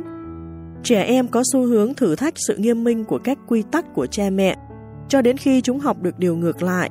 Câu nói không có thể được hiểu là có thể. Chúng cho rằng có khả năng bố mẹ sẽ bị khuất phục. Nếu bạn muốn khẳng định quyền làm cha mẹ của mình và khiến con chấp nhận quyết định của bạn, thì bạn cần phải chấp nhận khiến chúng thất vọng. Mục tiêu của chúng thường sẽ mâu thuẫn với bạn. Mấu chốt là cần dạy chúng rằng bạn sẽ giữ lập trường một khi đã đưa ra quyết định. Không vẫn sẽ là không, cho dù chúng có sử dụng thủ thuật gì để khiến bạn đổi ý. Đàm phán từ không, từ sớm. Nhiều bậc cha mẹ bị kẹt trong cái bẫy đàm phán. Một số loại đàm phán rất công bằng và đáng để cân nhắc. Ví dụ, một đứa trẻ có thể hỏi, nếu con làm xong việc nhà, làm xong bài tập và dắt chó xong thì con có được sang nhà Sarah ngủ không? Chiến thuật đàm phán này cho thấy đứa trẻ hiểu được tác động tích cực của việc hoàn thành trách nhiệm. Những loại đàm phán khác không công bằng và cần phải gạt bỏ ngay. Ví dụ, đứa trẻ kia có thể nói, nếu bố mẹ không cho con sang nhà Sarah ngủ, con sẽ không làm việc nhà đâu. Đây chẳng qua là một lời đe dọa. Nếu bạn sẵn sàng đàm phán thì bạn nên chỉ chấp nhận những dàn xếp tích cực. Ví dụ, việc đồng ý để con ngủ qua đêm ở nhà bạn nếu nó làm xong việc nhà và bài tập, cũng như các nghĩa vụ khác là một cách tiếp cận tích cực. Nó giúp hình thành sự chính trực và nhân cách tốt, đồng thời loại bỏ tính bốc đồng. Mặt khác, việc khuất phục trước những đe dọa vô lý của con sẽ làm hỏng quyền làm cha mẹ của bạn. Chắc chắn nó sẽ khiến việc từ chối chúng trở nên khó khăn hơn trong tương lai. Nói tóm lại, từ chối con bạn đồng nghĩa với việc đặt ra kỳ vọng và giữ vững lập trường của bạn. Một khi con bạn nhận ra rằng không thực sự có nghĩa là không, bạn sẽ ít gặp phải những hành vi thao túng hơn. Cách từ chối bạn bè. Bạn bè sẽ giúp đỡ nhau. Trên thực tế, bạn bè kỳ vọng vào sự giúp đỡ của nhau. Vì vậy, rất khó để từ chối yêu cầu của một người bạn. Làm như vậy có thể sẽ không chỉ dẫn đến sự thất vọng, nó có thể thực sự khiến tình bạn bị rạn nứt. Một lần nữa, vấn đề ở đây là sự kỳ vọng. Nếu một người bạn kỳ vọng bạn đồng ý, thì khi nghe lời từ chối sẽ rất khó chấp nhận. Trong một số trường hợp, sự kỳ vọng có thể in sâu trong tâm trí người bạn, đến mức hoàn cảnh của bạn sẽ chẳng có ý nghĩa gì. Người bạn kia sẽ gần như tập trung hoàn toàn vào việc bạn từ chối giúp đỡ. Đây là ví dụ về diễn biến của cuộc hội thoại như vậy. Người bạn: Này, chiều nay cậu đưa tôi ra sân bay được không? Không, hôm nay tôi không có thời gian. Thật á? Nếu là tôi thì tôi sẽ giúp cậu. Còn tôi sẽ sẵn lòng giúp nếu có thời gian, nhưng hôm nay thì không được. Cậu thô lỗ quá đấy. Lần sau cần gì thì đừng tìm đến tôi. Việc không đạt kỳ vọng của người bạn có thể làm xói mòn tình bạn. Nó có thể làm mất niềm tin và sự thân thiết giữa bạn và người đó, và khiến những cuộc nói chuyện sau này trở nên căng thẳng hay thậm chí là thù hằn. Vậy làm cách nào để bạn từ chối bạn bè mà không xúc phạm họ? Làm sao để bạn từ chối họ mà không gây tổn thương, khó hàn gắn cho tình bạn của mình? Đầu tiên, cần nhận thức rằng bạn cần dành thời gian cho trách nhiệm và mối quan tâm của bạn vì chính bạn. Không ai khác tôn trọng thời gian của bạn hơn là bạn. Vì vậy, bạn cần kiên định, tự nhủ rằng đồng ý làm một việc sẽ đồng nghĩa với từ chối làm việc khác. Là một người bạn tốt không đòi hỏi bạn phải đặt ưu tiên của người bạn lên trên ưu tiên của bản thân. Thứ hai, đừng đợi đến khi chán nản với bạn bè rồi mới từ chối. Đừng đồng ý với hết yêu cầu này đến yêu cầu khác, rồi trở nên ngày càng cay đắng và bực bội vì bị lạm dụng, rồi cuối cùng hét lên không trong cơn giận dữ. Thứ ba, hãy tự nhủ rằng sự buồn bã và tức giận của bạn bè khi nghe bạn từ chối không phải là vấn đề của bạn. Chừng nào bạn từ chối một cách nhã nhặn, chân thành và tôn trọng, thì bạn đã hoàn thành phần việc của mình. Thứ tư, hãy bắt đầu đặt ra các ranh giới. Nếu bạn có một người bạn thường xuyên phản ứng tiêu cực khi bạn từ chối, thì hãy gọi họ ra một bên để trao đổi về vấn đề đó. Hãy cho họ biết về cảm xúc, giới hạn và niềm tin cá nhân của bạn. Hãy thành thật với người đó. Hãy giải thích vì sao chăm lo cho nhu cầu của người khác trước nhu cầu bản thân, đặc biệt là với khối lượng công việc và trách nhiệm cá nhân của bạn là vô cùng mệt mỏi và chán nản. Một người bạn thực sự sẽ thông cảm cho hoàn cảnh của bạn và tôn trọng ranh giới của bạn. Hãy khuyến khích bạn bè tìm đến bạn trong tương lai khi họ cần sự giúp đỡ. Rốt cục, giúp đỡ bạn bè sẽ tăng cường lòng tin và sự hữu hảo giữa hai người. Giúp đỡ bạn bè trong lúc khó là điều rất đáng trân trọng. Nhưng hãy làm rõ là bạn không thể lúc nào cũng đồng ý. Sẽ có những lúc bạn buộc phải từ chối. Nhưng khi ấy thì luôn là vì một lý do chính đáng, lý do mà bạn bè hiểu và tôn trọng. Cách từ chối hàng xóm. Hàng xóm là một thử thách đặc biệt, họ không phải gia đình. Vì vậy, bạn khó có cảm giác gắn kết lâu dài với họ. Tuy nhiên, bạn sống gần họ và có thể sẽ thường xuyên gặp họ, không thậm chí là hàng ngày. Điều cuối cùng bạn muốn là để cho mọi thứ trở nên không thoải mái giữa bạn và họ. Một người hay làm vừa lòng người khác cần phải làm gì? Đặc biệt là khi hàng xóm hay hối thúc và đòi hỏi. Tôi từng nghe nhiều câu chuyện rùng rợn về những người xông vào gara của hàng xóm mà không được mời để mượn đồ. Một số người thậm chí còn cả gan xông thẳng vào nhà hàng xóm. Em trai tôi có một người hàng xóm thường xuyên đến gõ cửa nhà cho đến khi được mở cửa. Anh ta đôi khi đứng chờ đến tận hai mươi phút hoặc hơn. Tệ hơn nữa, anh ta nhìn qua khe đưa thư để xem gia đình em tôi có ở nhà không và thậm chí còn vặn nắm đấm cửa để vào nhà nếu không khóa. Hy vọng là bạn không phải đối phó với kiểu hàng xóm đó, nhưng kể cả những người xâm phạm ở mức độ thấp hơn, bạn vẫn cần đặt ra ranh giới rõ ràng. Những ranh giới đó sẽ giúp bạn từ chối dễ dàng hơn khi yêu cầu của hàng xóm không phù hợp với bạn. Và quan trọng hơn, bạn sẽ có thể từ chối mà không gây hại tới quan hệ hàng xóm, vì ranh giới đã được thiết lập từ đầu. Ví dụ, khi bạn làm việc tại nhà, kết quả là một số người hàng xóm, những người đi làm cả ngày, nhờ bạn trông thú nuôi, cho chúng ăn và dắt chúng đi dạo. Hiển nhiên điều này khiến bạn thấy không thoải mái, bạn thấy bị lạm dụng, đặc biệt là vì làm việc ở nhà không có nghĩa là bạn có nhiều thời gian rảnh hơn. Vì vậy, bạn quyết định đặt ra ranh giới. Mỗi khi hàng xóm nhờ bạn chăm sóc thú nuôi, bạn giải thích rằng bạn không muốn làm việc ấy nữa. Với thời gian, người ta sẽ bàn tán là bạn không chịu chăm sóc thú nuôi cho hàng xóm. Những người hàng xóm biết nghĩ sẽ tôn trọng quyết định của bạn. Bây giờ, giả sử một trong những người hàng xóm đi sang nhà bạn và nói rằng anh ta sẽ đi du lịch cả tuần. Anh ta nhờ bạn cho chó của anh ta ăn và dắt nó đi dạo vài lần mỗi ngày. Bạn có thể đáp lại bằng cách nói: Jack, anh biết tôi không chăm lo cho thú nuôi nhà người khác nữa mà. Tôi quyết định như vậy là để có thể tập trung cho những dự án của tôi. Jack có thể sẽ phật ý, anh ta có thể trở nên thù hằn, thậm chí là mắng chửi bạn. Nhưng nên nhớ rằng phản ứng tiêu cực trước việc bạn từ chối giúp đỡ không liên quan gì đến bạn. Trong trường hợp này, nó phản ánh những kỳ vọng bất hợp lý của Jack. Từ chối hàng xóm có thể trở nên bất tiện nếu trước đó bạn chưa từng làm như vậy. Điều đó cũng dễ hiểu. Rốt cục, bạn không muốn xúc phạm hàng xóm bằng cách từ chối họ. Nhưng đồng thời, bạn không nên cảm thấy áy náy khi đặt ưu tiên của mình lên trên ưu tiên của họ. Bạn làm chủ thời gian, năng lượng, tiền bạc và công sức của mình. Bạn cần sử dụng những nguồn lực có hạn đó một cách hợp lý để chăm sóc bản thân và những người phụ thuộc vào bạn. Bạn là người duy nhất có thể dựa vào để làm điều đó. Hãy chủ động đặt ra ranh giới với hàng xóm, sau đó hãy kiên định với nó một cách nhã nhặn và lịch sự. Theo thời gian, bạn sẽ trở nên ngày càng thoải mái với việc từ chối. Điều này giúp điều chỉnh kỳ vọng của hàng xóm phù hợp với niềm tin của bạn. Cách từ chối đồng nghiệp. Nơi làm việc đôi khi có thể trở thành một chiến trường với những lợi ích và mục tiêu xung đột lẫn nhau. Bạn sẽ không tránh khỏi việc bị đồng nghiệp tiếp cận để nhờ giúp làm một loạt công việc và dự án cưng của họ.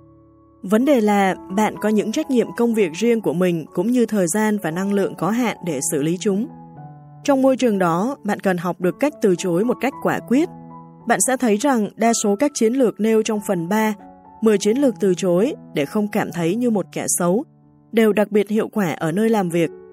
Ví dụ, đề nghị người yêu cầu quay lại vào lúc khác, chiến lược số sáu, là cách tốt để hạn chế mức cấp thiết của một lời yêu cầu. Giới thiệu những đồng nghiệp khác hiểu biết và phù hợp hơn bạn, chiến lược chín, sẽ có lợi cho cả bạn và người yêu cầu. Người yêu cầu có được nguồn lực giá trị hơn, còn bạn tiết kiệm được thời gian để tiếp tục tập trung vào công việc của mình. Từ chối yêu cầu theo hạng mục, chiến lược bổ sung bốn, là cách để bạn từ chối đồng nghiệp mà không phải tranh cãi. Cách làm này phù hợp với sự chuyên môn hóa kỹ năng ở nơi làm việc. Lưu ý rằng chúng ta dành phần lớn thời gian cho những công việc và hoạt động thuộc vào những hạng mục cụ thể. Những công việc và hoạt động này là một phần của nhóm kỹ năng chuyên môn của chúng ta.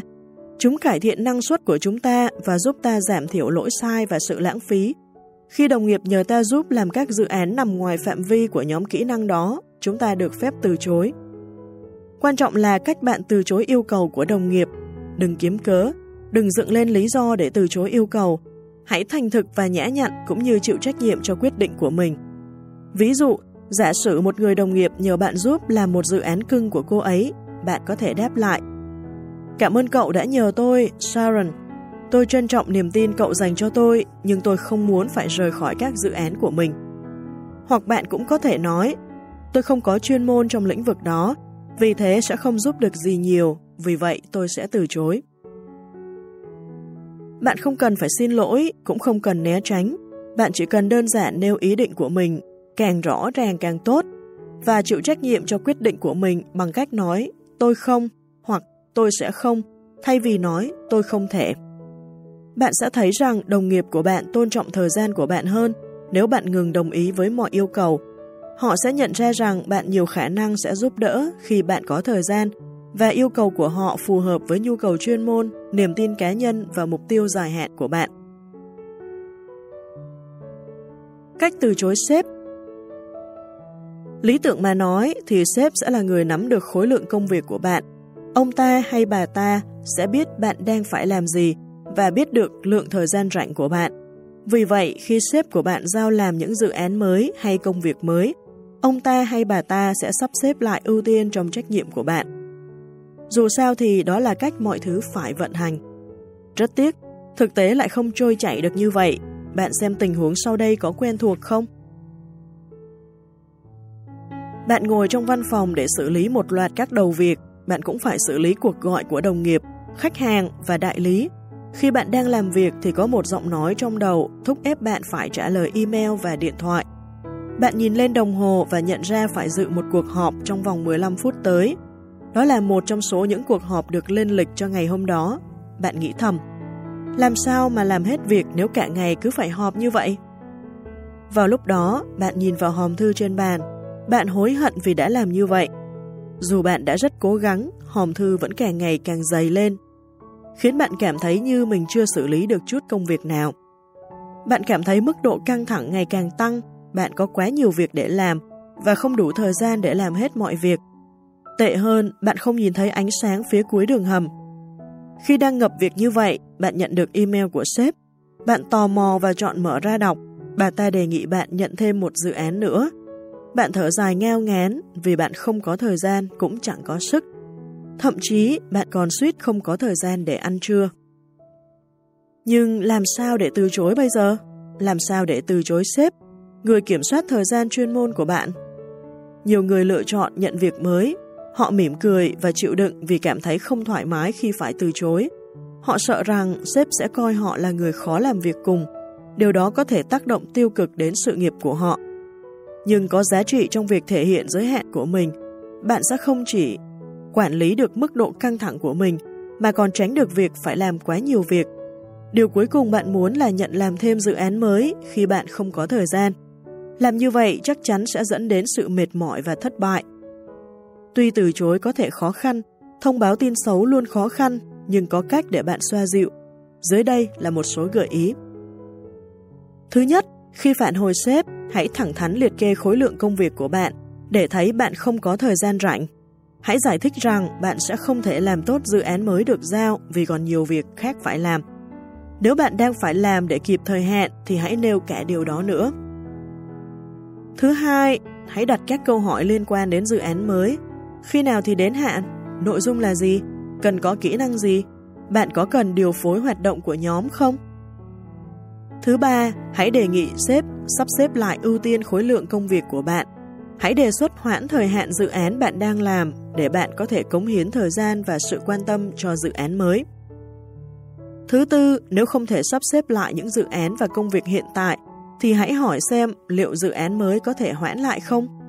Ví dụ, bạn có thể nói với sếp rằng bạn sẽ có thời gian rảnh trong năm ngày tới, sau khi bạn đã hoàn thành những công việc hiện tại. Bạn có thể từ chối sếp mà không phải dùng đến từ không. Trên thực tế, đó là một chiến thuật khôn ngoan vì không mang theo nó ý nghĩa tiêu cực. Điều quan trọng hơn là bạn thể hiện được giới hạn của mình và đưa ra được giải pháp thay thế để giúp sếp hoàn thành việc mà ông ta hay bà ta muốn. Cách từ chối khách hàng.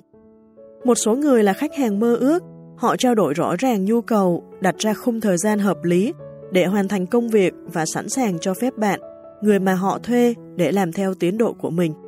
Hơn nữa, họ thanh toán hóa đơn của bạn đúng thời hạn. Nhưng cũng sẽ có những khách hàng khó làm việc. Những khách hàng này đòi hỏi bạn đạt những kỳ hạn không hợp lệ. Họ thường xuyên đòi hỏi bạn hoàn thành công việc ngoài phạm vi hợp đồng hay thỏa thuận. Và họ soi xét công việc của bạn đến mức bạn phát ngán khi phải làm những dự án mà họ thuê bạn làm. Chẳng mấy khó khăn khi phải từ chối nhóm khách hàng thứ hai, từ chối dự án của những khách hàng thiếu tôn trọng hay đòi hỏi quá nhiều là vấn đề sống còn của bạn. Họ chiếm quá nhiều thời gian mà lại trả thù lao quá thấp cho những nỗ lực và gánh nặng đó. Nhưng kể cả những khách hàng tốt đôi khi vẫn đưa ra những yêu cầu mà bạn nên từ chối. Ví dụ, có thể bạn không đủ nguồn lực để nhận một dự án nhất định. Nếu đồng ý nhận làm, bạn chắc chắn sẽ thất bại. Hoặc có thể thời gian và công sức cần thiết là quá lớn so với mức thù lao. Hoặc có thể đó là dự án tốt nhưng bạn đã lên kế hoạch đi nghỉ và vì thế bị hạn chế về thời gian. Vấn đề là thường có lý do hợp lý để bạn từ chối khách hàng, kể cả những người mà bạn muốn làm việc cùng, nhưng điều đó vẫn có thể sẽ khó khăn. Bạn không muốn làm họ thất vọng hoặc làm tổn thương tình cảm của họ. Bạn không muốn làm tổn hại mối quan hệ đó. Và chắc chắn bạn không muốn mất đi khách hàng. Vậy làm thế nào để bạn từ chối khách hàng để đảm bảo họ tôn trọng quyết định của bạn? Thứ nhất, cần thừa nhận rằng từ chối một dự án của khách hàng không phải là phản ánh tiêu cực đối với dịch vụ hay sự chuyên nghiệp của bạn. Trái lại, nó cho thấy rằng bạn biết giới hạn của mình là gì và ý thức rõ cách mình muốn điều hành công việc. Thứ hai, hãy đưa ra lý do hợp lý để từ chối yêu cầu. Ví dụ, bạn có thể nói, tôi sẽ phải từ chối nhận dự án này vì tôi không có đủ nguồn lực hay kỹ năng để làm tốt cho anh. Hoặc bạn có thể giải thích, tháng sau tôi sẽ đi nghỉ, vì thế sẽ không có thời gian để làm việc này cho anh. Có được lý do sẽ giúp xác nhận quyết định của bạn.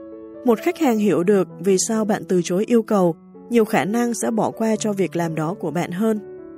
Thứ ba, hãy đưa ra phương pháp thay thế. Ví dụ, nếu việc không có thời gian khiến bạn không thể nhận dự án, hãy gợi ý thời hạn vào lúc khác. Hoặc nếu bạn không có kỹ năng cần thiết để hoàn thành dự án, hãy giới thiệu khách hàng cho một người bạn tin tưởng và có đủ kỹ năng đó. Nếu đơn giản là bạn không hứng thú với dự án đó, hãy giới thiệu một người khác sẵn sàng làm thay bạn. Việc từ chối khách hàng thường chẳng lấy gì làm thú vị. Điều này đặc biệt đúng nếu bạn thực sự quý mến và thích làm việc cùng họ. Nhưng tùy thuộc vào hoàn cảnh của bạn, việc từ chối đôi khi là lựa chọn tốt nhất. Chừng nào bạn trao đổi rõ ràng, thành thật và tôn trọng thì bạn có thể làm điều đó mà không ảnh hưởng tới mối quan hệ. Thêm vào đó, bạn sẽ đặt ra kỳ vọng cho khách hàng rằng thi thoảng bạn sẽ từ chối. Cách từ chối người lạ. Với một số người, từ chối người lạ là việc dễ làm. Chúng ta không cảm thấy có mối liên hệ cá nhân với họ. Chúng ta cũng không cảm thấy có nghĩa vụ hay gắn kết với họ. Vì vậy, khi phải đối mặt với yêu cầu của người lạ và cần phải từ chối thì rất dễ để ta làm điều đó. Với những người khác, việc từ chối người lạ cũng khó khăn như khi phải từ chối bạn bè hay người thân. Việc phải từ chối giúp ai đó, kể cả người mà họ không biết, khiến họ cảm thấy áy náy. Nếu bạn thuộc nhóm người thứ hai và muốn biết cách từ chối người lạ mà không cảm thấy áy náy, tôi khuyên bạn làm ba điều sau đây. Thứ nhất, hãy nghĩ đến thời điểm bắt đầu và kết thúc nghĩa vụ của bạn đối với người lạ. Sự phân tích này sẽ cần tính đến giá trị và niềm tin của bạn. Lưu ý rằng đây là vấn đề cá nhân. Chắc chắn cảm xúc của bạn sẽ khác so với người khác. Ví dụ, nhiều người cảm thấy có nghĩa vụ phải bố thí tiền cho người ăn xin. Những người khác tin rằng việc đó không đúng về đạo đức. Khả năng bạn bố thí cho ăn xin tùy thuộc vào quan điểm của bạn về vấn đề đó. Mục tiêu không phải là để uốn nắn theo tiêu chuẩn của người khác, nên nhớ rằng bạn không cần sự chấp thuận của người khác. Thay vào đó, mục tiêu là để bạn xác định được tiêu chuẩn của bạn và điều chỉnh quyết định sao cho phù hợp với tiêu chuẩn đó. Nếu bạn thấy việc bố thí cho ăn xin là sai, thì sẽ thấy việc từ chối dễ dàng hơn, vì từ chối phù hợp với niềm tin của bạn. Thứ hai, đừng ngại phải nói rằng bạn không thoải mái với yêu cầu của người lạ. Ví dụ, giả sử bạn đang ngồi nghỉ ở công viên, một người lạ tìm đến bạn và nhờ bạn trông chó cho anh ta trong vòng ba mươi phút để anh ta chạy việc. Bạn có thể nói, tôi không quen anh hay chó của anh, Tôi không thoải mái khi trông nó vì tôi sẽ cảm thấy có trách nhiệm lỡ nó cắn ai đó. Thứ ba, hãy áp dụng. Chiến lược bổ sung thứ tư, từ chối theo hạng mục. Hãy tạo ra quy tắc để ngăn bạn tham gia vào một số hoạt động nhất định. Nếu người lạ nhờ bạn giúp đỡ và việc bạn đồng ý sẽ vi phạm quy tắc này, hãy từ chối và nêu lý do. Ví dụ, giả sử bạn dừng chân ở Starbucks để mua tách cà phê, bạn rời quán và tiến đến xe, khi ấy một người lạ ngăn bạn lại. Anh ta nhờ bạn chở đến bến tàu. Việc từ chối sẽ dễ dàng. Nếu trước đó bạn đã quyết định từ chối tất cả những yêu cầu kiểu đó, bạn có thể phản ứng như sau. Tôi có quy tắc là không chở người lạ. Bạn chỉ cần làm có vậy nếu người lạ cố thuyết phục để bạn đồng ý. Ví dụ, thôi nào, tôi là người đáng tin mà. Bạn hãy nhắc lại quy tắc của mình và kiên định với quyết định đó. Những điều trên không nhằm ám chỉ rằng bạn cần tránh giúp đỡ người lạ. Thực tế, làm được điều tốt cho những người bạn không quen biết sẽ mang lại cho bạn niềm vui. Nhưng vì những lý do liên quan đến an toàn, niềm tin hay nguồn lực của bạn, việc từ chối thường là lựa chọn tốt hơn. Cách từ chối bản thân. Ở bất kỳ thời điểm nào, chúng ta cũng sẽ phải đối mặt với những cám dỗ khiến ta mất thời gian, tiền bạc, công sức và các nguồn lực khác. Những cám dỗ đó thường khiến ta sao nhãng khỏi mục tiêu của mình. Việc có thể cưỡng lại chúng, tức là nói không với bản thân, chính là mấu chốt để sống một cuộc sống lành mạnh và tích cực. Ví dụ, giả sử bạn đang cố để giảm cân, bạn đã quyết định không ăn vặt để đạt mục tiêu đó. Đồng nghiệp của bạn không ý thức được rằng bạn đã tự cấm mình ăn quà vặt, đã mang bánh donut đến cơ quan. Bạn có hai lựa chọn. một. Từ chối bản thân và kiên định với mục tiêu của mình. hai. Khuất phục trước cám dỗ và ngấu nghiến món ăn. Hoặc giả sử bạn có một loạt việc nhà phải làm và sẽ mất cả ngày để làm. Bạn phải hút bụi, quét nhà, giặt một đống quần áo, lau bếp và nhà vệ sinh. Nhưng bỗng dưng một người bạn gọi và rủ bạn qua nhà chơi. Một lần nữa, bạn có hai lựa chọn rõ ràng. một. Từ chối bản thân và kiên định với việc lau dọn nhà cửa. hai. Khuất phục trước cám dỗ và từ bỏ việc nhà. Chống lại cám dỗ là vô cùng quan trọng để giúp ta tập trung và kiên định với mục tiêu của mình. Vấn đề là làm sao để ta làm được một cách hiệu quả, làm sao để nói không với chính mình trong khi ta muốn khắc phục và nói có. Đây là một giải pháp mà tôi đã áp dụng được. Đặt ra những tuyên bố tôi không. Những tuyên bố này là tuyên ngôn về những việc bạn quyết định không làm. Ví dụ, khi được mời ăn bánh donut, bạn có thể nói tôi không ăn bánh donut. Nếu được mời sang nhà bạn bè chơi trong khi bạn có việc nhà phải làm, bạn có thể nói tôi không muốn bỏ việc nhà, mai mình gặp nhau được không? Hãy nghĩ đến những cám dỗ mà bạn gặp phải và cách mà việc nói tôi không có thể giúp bạn từ chối. Dưới đây là một vài ví dụ. Cám dỗ: bỏ qua việc đi tập gym hàng ngày. Phản ứng: tôi không. Tôi không bỏ lỡ việc tập gym. Cám dỗ: chi tiêu phù phiếm, tốn kém. Phản ứng: tôi không tiêu tiền một cách phù phiếm. Cám dỗ: bàn tán chuyện về đồng nghiệp. Phản ứng: tôi không tán chuyện. Cám dỗ: ngồi xem Netflix trong khi bạn phải làm việc.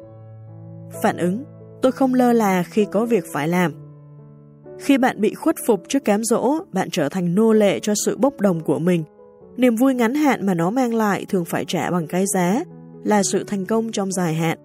Khi bạn chống lại cám dỗ bằng những tuyên bố khẳng định tôi không, bạn sẽ trở thành kiến trúc sư cho một cuộc sống được xây dựng trên những ý định tích cực. Một vài suy nghĩ cuối về nghệ thuật từ chối. Cần phải lưu ý về tác động của việc đồng ý khi bạn đồng ý với yêu cầu của người khác và đặt ưu tiên của họ lên trên ưu tiên của mình. Bạn đã từ bỏ quyền kiểm soát những nguồn lực quý báu, đặc biệt là thời gian của bạn. Một khi những nguồn lực này bị lãng phí, bạn không thể nào giành lại chúng được. Chúng ta thường cho rằng đa số các yêu cầu sẽ chỉ đòi hỏi chút ít sự quan tâm của mình. Nhưng nhiều khi điều đó không đúng. Một yêu cầu được hứa hẹn là sẽ chỉ mất vài phút, cuối cùng lại tốn đến nửa tiếng đồng hồ. Một sự nhờ vả được hứa hẹn chỉ mất một tiếng đồng hồ, cuối cùng lại làm bạn mất nửa ngày. Hơn nữa, tổng thể những yêu cầu nhỏ có thể trở nên rất to lớn. Việc đồng ý với nhiều người có thể dễ dàng nuốt chửng những giờ phút năng suất nhất của bạn. Trong suốt cuốn sách Nghệ thuật từ chối, tôi đã chỉ cho bạn cách để từ chối lời yêu cầu, lời mời, nhờ vả và bất cứ thứ gì xâm phạm vào ranh giới của bạn mà không khiến bạn cảm thấy áy náy. Những chiến lược được nêu trong đây cũng sẽ giảm thiểu sự thất vọng của người yêu cầu khi phải nghe từ không. Nhưng điều đó không có nghĩa là sẽ dễ dàng khi từ chối, ít nhất là lúc ban đầu. Từ chối một cách tự tin cũng giống như vận dụng một nhóm cơ bắp. Bạn cần phải dùng nhóm cơ thì nó mới khỏe lên. Vì vậy, tôi khuyến khích bạn sử dụng ngay các chiến lược trong nghệ thuật từ chối. Hãy bắt đầu một cách đơn giản với những tình huống ít rủi ro. Ví dụ, nói với bồi bàn ở nhà hàng rằng "Không, tôi không ăn món tráng miệng, cảm ơn." Rồi dần dần sử dụng các chiến lược trong những tình huống rủi ro cao hơn. Với thời gian và sự vận dụng, bạn sẽ thấy mình trở nên quả quyết hơn. Việc từ chối sẽ trở nên dễ dàng hơn khi bạn học cách dựa vào niềm tin của mình. Thêm vào đó, bạn sẽ thấy rằng bạn bè, gia đình, đồng nghiệp và hàng xóm của bạn tôn trọng thời gian và những quyết định của bạn hơn. Bạn có thích cuốn sách Nghệ thuật từ chối không? Cảm ơn bạn rất nhiều vì đã đọc Nghệ thuật từ chối. Tôi biết có rất nhiều cách khác để bạn sử dụng thời gian của mình. Tôi rất mừng vì bạn đã dành một phần thời gian đó cùng tôi. Nếu bạn thích cuốn Nghệ thuật từ chối, thì liệu có thể làm giúp tôi một việc được không? Bạn có thể để lại một lời bình luận ngắn cho cuốn sách trên trang web bizbooks chấm vn được không? Chỉ một hoặc hai câu về điều gì đó bạn thích sẽ có ý nghĩa vô cùng to lớn với tôi. Quan trọng nhất, bình luận của bạn sẽ khuyến khích người khác thử đọc cuốn sách. Nếu bạn muốn được thông báo khi những cuốn sách mới của Bizbooks được xuất bản và tận dụng mức giá khuyến mại, hãy ấn nút like và đặt chế độ theo dõi trên trang Bizbooks sách dành cho doanh nhân.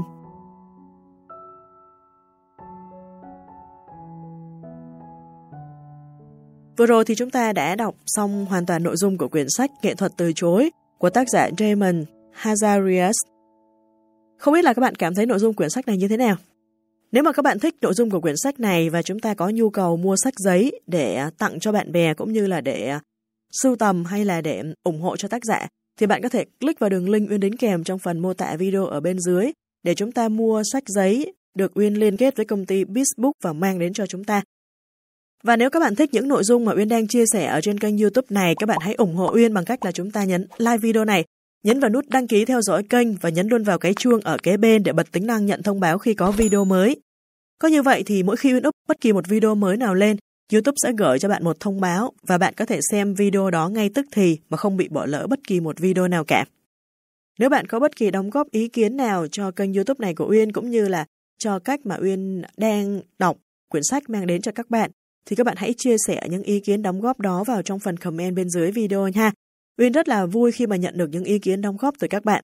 Cảm ơn các bạn đã theo dõi video này. Hẹn gặp lại các bạn trong video tiếp theo trên kênh YouTube của Uyên. Xin chào và hẹn gặp lại.